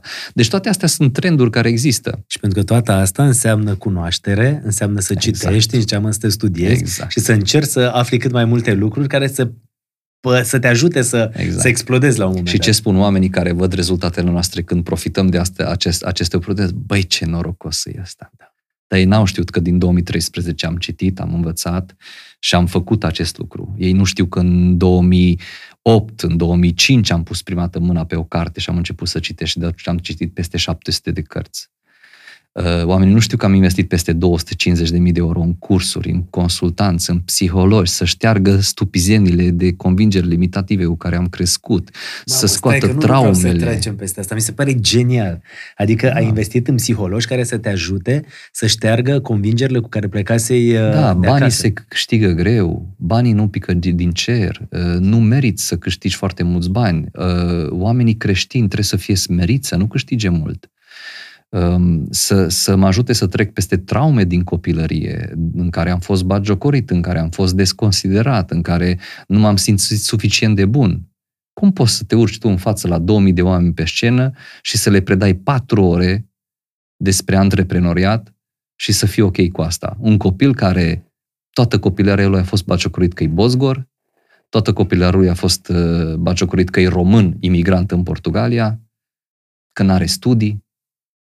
Doar cu ajutorul psihologilor care m-au ajutat să trec peste traumele respective, să mă ajute să caut beneficiile la momentele care au fost traumatizante din viața mea, să înțeleg că momentele respective au adus la pachet și lucruri pozitive, cum au adus și lucruri negative și în momentul în care vedem și beneficiile și și dezavantajele, un eveniment negativ din viața noastră se, se, se echilibrează și dispare și nu mai rămân acolo acele greutăți cu care mergem în spate. Și ți-aduce aminte prima experiență la psiholog? Da, sigur că da. E, Țin minte multe experiențe la psiholog. E, e, e o muncă grea. Pentru Bună că... ziua, sunt Lorand uh, Soares Saz și vreau să scap de... nu, nu, nu, nu, nu așa merge. E, vezi, o, o percepție interesantă în România asupra psihologilor este A că... trecut asta, că ești nebun dacă te duci la psiholog? Da. A trecut. A trecut. Sau sper că a trecut în ultima perioadă. Că, cel puțin aici la noi la podcast uh, și la emisiune am întâlnit foarte mulți oameni care au venit și au spus "M, uite, merg la psiholog, m-a ajutat să depășesc niște Da. probleme. Merg la psiholog pentru că reușesc să îmi educ mintea, dacă la sală mă duc să fac mușchi, mă duc uh, să-mi educ mintea ca să ajung, să-mi ajung la obiectivul pe care mi l-am propus, Da, știi? numai că aici s-ar putea să fie o bulă. Ah, În momentul în care ieșim în piață, în, în populație, să fie aceeași percepție? percepția care cred că există încă e că ai probleme dacă mergi la psiholog. Și din punctul meu de vedere, cei care nu merg la psiholog au probleme. Adică crezi că ar trebui să fim o țară care, uh, cel puțin, uh, fiecare locuitor să meargă o dată la nu știu cât timp la un psiholog? Da. Adică, practic, Și trebuie să înțelegem și bine ce înseamnă mi-ai acest dat o idee psiholog. de afaceri. Trebuie să fac un centru de ăsta de psihologi. Mi se pare că avem nevoie din ce în ce mai mulți de ei. E, se spune despre ei că au apărut ca după, Ca ciupercele după ploaie. Adevărul că... Din punctul meu de vedere, E nici nevoie. măcar 1% din cât este nevoie în piață. Ah, sunt. iartă-mă. Nicio Am problemă. vărsat apă, vă rog. Ciuca, adu un șervețel. O să rămână și asta pe podcast. Ia uite, pac. Ines, și ție ți s-a schimbat viața în pandemie. Da. da. Mulțumim mult. Tuturor Mersi. ni se schimbă viața. Uite. Ștergeai tu masa. Deci da. Deci da, este, este nevoie de ajutor uh, profesionist pentru a, a merge în trecut, a identifica momentele traumatizante, de a identifica anumite convingeri care ne limitează în gândirea noastră, în obiectivele noastre, în, în forțarea noastră de a atinge obiective noi. E nevoie. Mergi des și acum mai mergi? E, m- Merg, uh, sun, nu știu, sună un pic ciudat, am online, intru pe Zoom, vorbesc cu psiholog săptămâna. Săptămânal faci treaba asta. Mi se pare extrem de interesant pentru că tu ești omul care ai o platformă și despre platforma despre care vorbim aici o să o lăsăm și noi în descrierea podcastului uh, pentru că poate să ajute oameni uh, și oamenii aceștia pot să găsească aceste abonamente care pot uh, să le abona, acest abonament care poate să le fie util în viață. Uh, Și mi se pare foarte interesant că tu care ești antreno- uh, profesor de antreprenori spui da, eu mă duc la psiholog, adică am nevoie de treaba asta ca să fiu mai echilibrat și să pot să funcționez mai bine. Da, am, am consultanți pe care îi plătesc lunar ca să ne consilieze în business. Eu sunt consultanți pentru alții. Dar cât de credi- credibil aș fi eu să dau consultanță la alții și să le spun cumpărați consultanță de la mine dacă eu nu cumpăr consultanță? Și de ce cumpăr eu consultanță? Pentru că deși cred despre mine că sunt foarte bun în ceea ce fac și știu să conduc bine business-ul meu, nu văd pădurea din cauza copacilor. Mm, Fac greșeli. Deci am clienți care mă duc în firma lor și în 10 minute îmi dau seama unde e problema și îi deblochez. Și acei clienți, dacă vin la mine în firmă, la fel pot să vadă greșelile pe care le fac eu. Pentru că suntem implicați emoțional în businessul nostru. Eu nu sunt implicat emoțional în businessul clientului meu. Și ăla dacă are e, pe cumnatul lui angajat ca director financiar, eu mă duc și îi spun la unui competent de la afară. Pe când el n-ar putea niciodată să facă chestia asta pentru că e emoțional. Exact. exact. E cu nevastă mea acasă. Exact. Și atunci, de asta, la rândul meu, plătesc consultanți, plătesc psihologi, merg la cursuri. Am fost în concediu în America cu uh, o săptămână, am stat acolo o lună, trei zile, am fost la curs. Am plătit un curs despre investiții imobiliare să învăț și de la ea cum fac ea investițiile imobiliare în America. Adică și toată din... viața ta înveți. Da, după trei zile am plecat de acolo și am zis la soția, chiar comentam cu ea, zice, nimic din ce am învățat aici nu se poate aplica în România. Dar știi care e partea faină? Peste 10 ani asta o să funcționeze în România și cine o să o facă. exact cum a fost cu cartea pe care o am citit-o în 2013, exact. nu cu exact, că o să fie exact. o zi în și care... multe alte lucruri. Și când am venit din Portugalia în România înapoi, eu văzusem ce funcționa în Portugalia și din am zis, băi, dacă ăștia sunt cu 15 ani în fața României, păi ghiși ce se va întâmpla aici? Ia să fiu eu printre primii care face asta. Adică deci, trebuie să fii întotdeauna atent și să da. cauți da, lucruri care, da. care pot uh, să te ajute. Și pentru că am uh, vorbit de cărți, uh, tu n-ai venit cu această carte. Asta e o carte pe care am primit-o când ne-am întâlnit la emisiune da. și spun lucrul ăsta pentru că N-ai venit ca și cum, uh, haide să arătăm cartea și a fost inițiativa mea, mi-a dus-o cineva de acasă. Uh, te-am întrebat când ne-am întâlnit aici, ai cartea? Și mi-ai zis, nu, am venit de la Cluj, nu am uh, la mine. Și am rugat pe cineva de acasă să mi-o trimită. Și asta e, e o carte, ultima ta carte, da, cea mai recentă. Cea mai recentă. Cea mai da, recentă. Da. Drumul tău către succes, uh, Laurent uh, Soares Saz și Brian uh, Tracy, așa se... Brian Tracy, da. El este... Brian Tracy este cel mai prolific autor de cărți de dezvoltare personală și profesională din lume. 70 de țări, peste 60 de cărți scrise, milioane de exemplare, fantastic. Uite, haideți să o arătăm uh, și noi, uh, să o arătăm și noi uh, celor care se uită la noi ciucă, să vadă lumea 12 pași pentru a ajunge la o viață pe care o visezi. Drumul tău către succes este cartea despre care vă vorbeam. E o carte care se găsește în continuare, nu? Da, în librărie. E a șasea carte. Este a șasea carte, se găsește în librării. Uh, am avut acum o perioadă în care s-a epuizat stocul pentru că mm, am avut un video în care am amintit despre carte și în săptămâna respectivă s-a epuizat, dar uh, se găsește și online uh, și și în librării se poate, se poate citi. Prima este vorba despre, despre um, care sunt provocările prin care treci dacă vrei să crești în carieră sau în afaceri, care este drumul tău spre succes. Pentru că tot conceptul ăsta de succes nu e ceva la care ajung într-o zi și gata, am sărbătorit, ci drumul omul, de fapt, este ceea ce contează. Tocmai asta mult. este și pentru oamenii care nu e neapărat uh, nevoie să aibă o afacere și e vorba de da. cariera da. lor și de Sigur viața da. lor. Sigur uh, vreau să trec și la... Apropo, înainte de a trece la niște întrebări mai rapide, vreau să te întreb uh, câte firme ți-au trecut așa prin mână? În consiliere? Da. În consiliere 1 la 1, în jur de vreo 200. Da. În educație, prin cursurile mele, prin conferințe, doar anul 2021 am avut 180.000 de oameni la webinarii. În, în 10 ani cât am făcut evenimente prin țară am avut 200 și ceva de mii de oameni în sală. Ceea ce înseamnă că oamenii vor să uh, progreseze, vor să crească, vor să învețe. Da, deocamdată e o, e, o, e o cifră destul de mică raportat la populația României, dar este în creștere, e, e bine, suntem pe drumul care trebuie. Vedem, vedem acum deja firme care uh, aplică principiile noastre și care au început de la zero și sunt firme de milioane de euro, uh, lucru care nu putem să spunem în urmă cu câțiva ani de zile. Și mm. deja începem să vedem uh, business-uri Faci consultanța asta și uh, uh, pentru cei din Portugalia sau e doar platforma pentru cei din România? Platforma este doar în limba română și doar pentru România. Și nu te-ai gândit în să faci în engleză și în... În engleză, da. Vrem să ieșim pe piață... și în chineză, mamă, în chineză rupă. da. în uh, piața internațională vrem să ieșim în, uh, în engleză. Portugalia nu constituie un... Uh, Here's what I found. Uh, iartă-mă, e prietena mea Siri. Da. E ok, Siri, e ok, sunt aici cu domnul Laurent, e în regulă. Imediat trec și la întrebările la rapide. Da, deci uh, piața din e Portugalia okay, e prea mică. Piața din Portugalia prea mică. Sunt 11 milioane de locuitori. Piața de portugheză ar putea să fie interesantă din cauza Braziliei. Pentru că acolo e o populație numeroasă da, și oricum în Portugalia cel mai tare antreprenor e Cristiano Ronaldo. Da, nu m-am gândit la asta, dar e adevărat.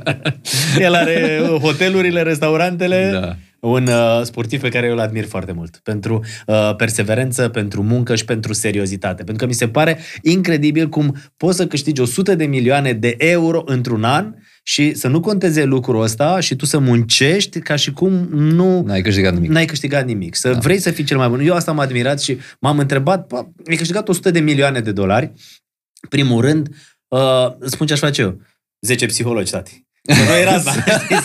Hai să nu luăm asta. 10 psihologi. Ori te duc ei la nebun și pierzi toți banii, glumesc, bineînțeles, dar mă gândesc Dacă la... o- i-ai, câș- i-ai primit deodată, ar fi nevoie. Exact. Când îi câștigi în proces, nu-i nevoie pentru că ai crescut și tu în procesul respectiv. Corect. De asta oamenii care la loto de cele mai multe ori câștigă sumele acelea colosale, ajung după nu știu cât timp uh, să nu aibă absolut nimic sau din Da. potrivă să se sinucidă sau să apară tot felul de nenorociri Exact, în viața lor. exact. Așa că câștigul ușor, ușor, uh, nu te, nu-ți ia mințile. Așa este. Dar totuși, Ronaldo, îți dai seama câți bani și totuși el se gândește cum să fie cel mai bun. Da, și ce, ce, ce ai spus e interesant că m, e antreprenor, pentru că a înțeles că nu o să joace fotbal până la sfârșitul vieții Mhm. și a început să investească și în alte business-uri care generează... uh, Are o firmă de... Transplant de păr. Da, e, e, E- e în cel mai de Spania. succes Da. din Europa. Deci e fantastic ce hotelurile peste tot. Eu mi-am Am făcut fost- implant de păr, așa că înțeleg foarte bine business-ul ăsta. Tare. Iar clinica unde mi-am făcut eu în uh, Turcia avea uh, programări. Uh, doctorul respectiv, Corai Erdogan, îl cheamă, mă întreba lumea cum uh, se numește clinica, Asmed se numește, de exemplu. Uh, avea programări pe 6-8 luni de zile Mm. mm. înainte, deci nu puteai să intri. Și mă gândeam, ce business. Și apoi când am văzut la Cristiano Ronaldo, la fel mi s-a părut senzațional. Da. Are Deci hoteluri, e are, antreprenor. E a- antreprenor. E antreprenor și unul de succes. Are hoteluri, are uh, restaurante, are magazin de magazin. are haine, are colecție de e, parfumuri. Și cu toate astea este omul care muncește, Da. cred că mai mult decât, uh, nu știu, mulți din cei care dacă ar avea banii aia ar, ar munci la fel. Da, așa. e. Hai să trecem la întrebările astea pe repede înainte, pentru că stăm de vreo oră și 40 de minute de vorbă și mie îmi place foarte tare. Dacă ai nevoie la baie să ne spui. Nu, am nevoie la aeroport. La- Să la nu cât? pierd avionul. Avionul este la 9 și ceva, cred că ar trebui să plec. Bine că n-ai... Cum e la 9 și ceva? Tu vorbești serios? Sau la 10. Ia uite-te Da, bine că cred dacă că e la 9 ajungem. și ceva l-ai pierdut. Ajungem, e ok. Dacă nu, merg mâine dimineață, nu-i problemă. Nu, n-aș vrea să pierzi avionul din cauza noastră. Trebuie să ne zici la hai început. să facem, hai să facem. Bun, haideți să trecem repede la întrebările astea care sunt mai fulger, așa. Cinci pași pentru a avea uh, succes într-o afacere. Ți-am zis, sunt întrebări mai rapide. Vrem să ne îmbogățim repede. Mm, Răspunsul este că nu există cinci pași, nu există scurtături, nu există secrete de genul acesta. Există educație. Deci un singur pas, educație. Da. Perfect. Mergem mai departe. Cel mai bun sfat pe care l-ai primit tu în toată viața. Nu lua uh, în serios sfatul celor care n-au trecut pe drumul pe care vrei tu să mergi. Adică băgători de ăștia de seamă care știu ei mai bine cum e în afacerea ta, ignorați total, corect? Da. Bun. Uh, cinci metode prin care se pot face bani online în 2022. Um, Ți-am zis că nu, suntem ghitiți. nu, sunt, uh, nu sunt cinci metode. Um, prim, primul sfat ar fi uh, întreabă-te abilitățile pe care le ai în acest moment dacă pot să fie monetizate și dacă monetizarea respectivă poate să fie făcută în online, în special în alte țări unde poate pentru aceleași cunoștințe ești plătit mai mult decât ești în România. Dacă nu ai nicio abilitate care să poată să fie monetizată în online, atunci caută top 5 cele mai căutate abilități plătite în online și dobândește-le. Adică pune-te pe treabă și devii da. Da. foarte bun într-una din Nu cele... știu, ceva învață. Pentru că s-au schimbat meseriile, au apărut meserii da. noi care acum 5 ani nici nu existau. Exact, exact. Exact. Uh, Spune-mi uh, ce business sau dacă există vreun business pe care poți să-l deschizi cu zero investiție. Cu zero bani. Cu zero bani, da, cu zero investiție, nu. Uh, În sensul că orice afacere are nevoie de resurse ca să înceapă, dar uh, poate să fie și altfel de resurse decât bani. Poți să încep, de exemplu, cu experiența acumulată într-o multinațională după 20 de ani, să încep o firmă de consultanță și n-ai nevoie de nimic de, decât de laptop pe care ți l-a dat când ai plecat din multinațională. Încep cu alt, altceva, încep cu cunoștințe sau încep poate cu o rețea de networking. Poate pleci dintr-o firmă după câțiva ani de experiență și ai o rețea de cunoștințe care poți să-ți aducă și banii, și clienții, și produsul și tu doar coordonezi aceste lucruri. Nu poți să începi fără resurse, dar poți să începi fără bani. Uh, spunem uh, cum să devii mai bogat într-un an de zile? Există chestia asta? Sau putem să mergem pe ce ai zis? uh, Devino mai valoros tu ca om ca să poți să aduci mai multă valoare în firmă sau în societate și vei câștiga mai mult. Uh, cum să investești dacă ai câțiva bani puși deoparte? Ne-ai spus ceva mai devreme atunci, cum ai făcut tu. Uh, m- mai e ceva de adăugat aici? Până în 10.000 de euro, investește mai mult în tine ca să înveți cum să câștigi sume mai mari. Pentru că până în 10.000 de euro o investiție, fie în bursă, fie în cripto, fie în orice o fi, nu aduce un rende- randament care să-ți dea mari venituri. Și atunci mai bine investești banii respectiv să înveți cum să faci mai mulți bani. Și după aceea începi să economisești mai mult și investești. Deci primul lucru, investește în tine. Da. Învață o limbă străină, învață Orice un simți curs că te de ajută. antreprenoriat, învață uh, să te adaptezi meserilor din 2022 Exact. în online, învață ce e online, nu? Exact. Uh, și acum întrebare. Sunt 50.000 de euro pe masă. Vezi câți bani avem? Milionul, 50.000 de euro pe masă.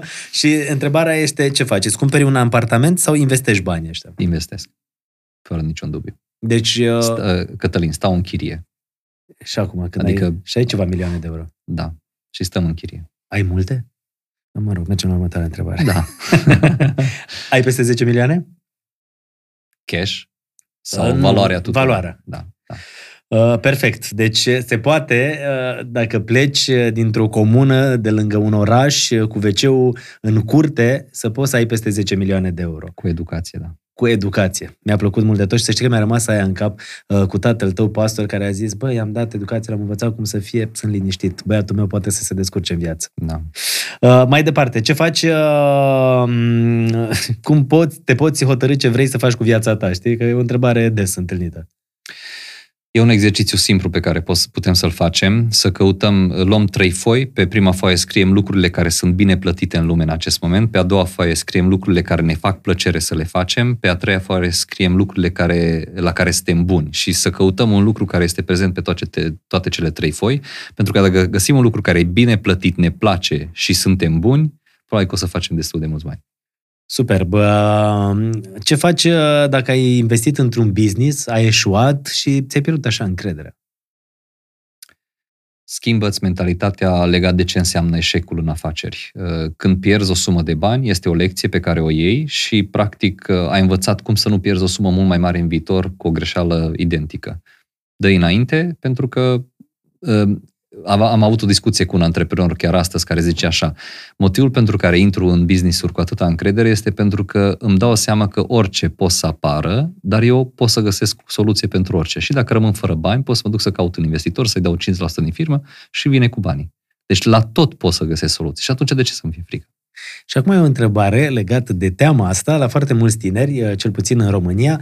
Domne, ce fac? Plătesc o chirie sau mă duc la bancă, mă împrumut, îmi cumpăr un apartament și plătesc 30 de ani rată pentru apartamentul ăla. E, e o întrebare. Adică chiria sau rata pentru care plătești 30 de ani la bancă? E o întrebare foarte bună și e imposibil să dăm răspunsul rapid uh, Că ca sunt să mulți fie oameni care zic, corect. decât să plătesc chiria acolo, păi mai bine mă duc îmi iau de la bancă uh, credit și după 30 de ani apartamentul ăla oricum rămâne al meu. Da, este corect abordarea în cazul în care venitul tău nu crește în timp, într-un timp scurt și în cazul în care nu știi să investești banii respectiv mai bine. Pentru că randamentul pe care îl obții când cumperi apartamentul pentru tine și după 30 de ani este al tău, este foarte mic în comparație de că ai lua aia 50 de mii și ai investi în alte instrumente. Dar dacă nu știi să investești, și venitul tău nu crește în timp, adică nu te, nu te muți după 5 ani de zile, că dacă te-ai mutat după 5 ani de zile, deja pierzi bani. Mai bine stai în chirie. Atunci e ok să iei rate. Dar e, e, trebuie să spun că e un răspuns destul de superficial și dacă cineva chiar vrea să-și răspundă autentic la această întrebare, ar trebui să treacă printr-un curs care se numește De vorbă cu banii, în care analizăm toate El cifrele. acolo pe platformă la tine? Da, în care analizăm toate aceste lucruri, care sunt Deci. avantajele, dezavantajele, plusurile, minusurile, când să stai în chirie, cât timp stai în chirie, când e momentul să cumperi un apartament, e mai bine să cumperi. Avem inclusiv un calculator în care introduci prețul apartamentului, introduci cât e rata, cât e chiria și zice, e mai bine să cumperi sau e mai bine să stai în chirie. Deci um, e un pic mai complex decât uh, ce am descris aici. Da, știi ce vreau să te întreb? Cum se numește cursul tău? De vorbă cu banii. Vezi, mă? Holograf, Dan Bidman, știa el dinainte, pentru că el are piesa, cum e? Și banii vorbesc, nu? Mi-a plăcut mie piesa asta mult de tot, rock, așa, tânără, da. de la Târgu Jiu. Superb. Uh, sfaturi pentru cei care vor să investească în cripto, să citească. Să, să studieze cel puțin trei luni de zile ce, ce înseamnă cripto, ce înseamnă blockchain, ce înseamnă... Știu că tu cât ai studiat când ai investit? Și cum stai cu investiția? Foarte prost. Am înțeles. Deci ai văzut? Mulțumim pentru confirmare. Bun. Am un cadou pentru tine. Nu, că îl bea și apoi o să plângă că a investit fără să citească. O întrebare spre finalul podcastului nostru, top, ca să te lăsăm să prinzi avionul. Top uh, trei cele mai mari greșeli pe care le fac oamenii când investesc. Investesc în ceva ce nu cunosc, uh, permit ca emoția să intervină atunci când sunt oscilații în prețul în care Investiție, da. investiției respective și la orice oscilație peste 10% minus sau plus începe să ne afecteze. Și trei, um, nu gândesc pe termen lung, gândesc pe termen scurt. Cum să dau tunul? Uh, De asta sunt mulți tineri care vor cripto pentru că n-au răbdare să investească în imobiliare sau în bursă care crește în timp, dar e mult mai sigur. Vor să dea tunul, nu gândesc pe termen lung și de obicei pierd. Da, uh, mai aveam ceva de, de spus aici, dar poate o povestim și într-un alt podcast ca să te lăsăm uh, să ajungi legat de bursă. Uh, vreau să te întreb uh, cinci lucruri uh, și e, e foarte interesantă întrebarea asta, uh, primită de la oamenii din echipă, cinci lucruri vicii la care să renunți pentru a deveni mai bogat. Um, timpul pierdut aiurea cu prieten la o poveste de spre nimic, uh, în fața televizorului, văzând ceva ce nu te crește, uh, timpul petrecut aiurea fără să te învețe ceva. Fără să Asta e cel mai câștigi mare ceva. viciu Da, și cea mai mare problemă. da. Păi și cum poți să... Adică tu tot ceea ce faci, faci ca să fie un plus pentru tine? Nu, păi... Adică nu mai pierzi și- Eu nu sunt om perfect. E- Sunt într-un proces. Uh, Încerc și eu să renunț mai mult la social media. Încerc să... Adică să, când sunt pe social media să fie în scop de profesional, nu să văd ce fac alții și ce, pisic, ce-a făcut pisica la lucrutare. Uh, Încerc să, fiu, să optimizez, dar nu, nu să sunt departe de a fi De asta e acolo. greu, nu e ușor Sigur că procesul da, ăsta, sigur știi? Că da. Să ai impresia că tot ceea ce faci trebuie să-ți aducă un plus. Câteodată îți mai să te pierzi așa da. cu Da. prieteni la o vorbă și îți dai seama după aia, zici, bă, am pierdut și weekendul ăsta degeaba. și e ok dacă acest lucru constituie o relaxare de la o activitate, sau de, dar când începi să vezi că asta este constanța în viața ta, atunci e, e o problemă. Al doilea aspect ar fi uh, viciile care ne distrug sănătatea, pentru că um, creierul nostru este legat de corpul nostru. Uh, oricât de mult ai citit și ai învățat, dacă ai un corp nesănătos, mai repede sau mai târziu creierul tău nu mai rezistă într-un corp nesănătos. Um, să facem sport, să ne alimentăm sănătos, să, să avem grijă de, de viața noastră, de, de corpul nostru. Uh, Trei, să, să nu mai credem că le știm pe toate, că, care e un viciu, e, trebuie să renunți la ego. E, Nu sunt eu cel mai bun din firmă, trebuie să iau oameni mai buni decât mine.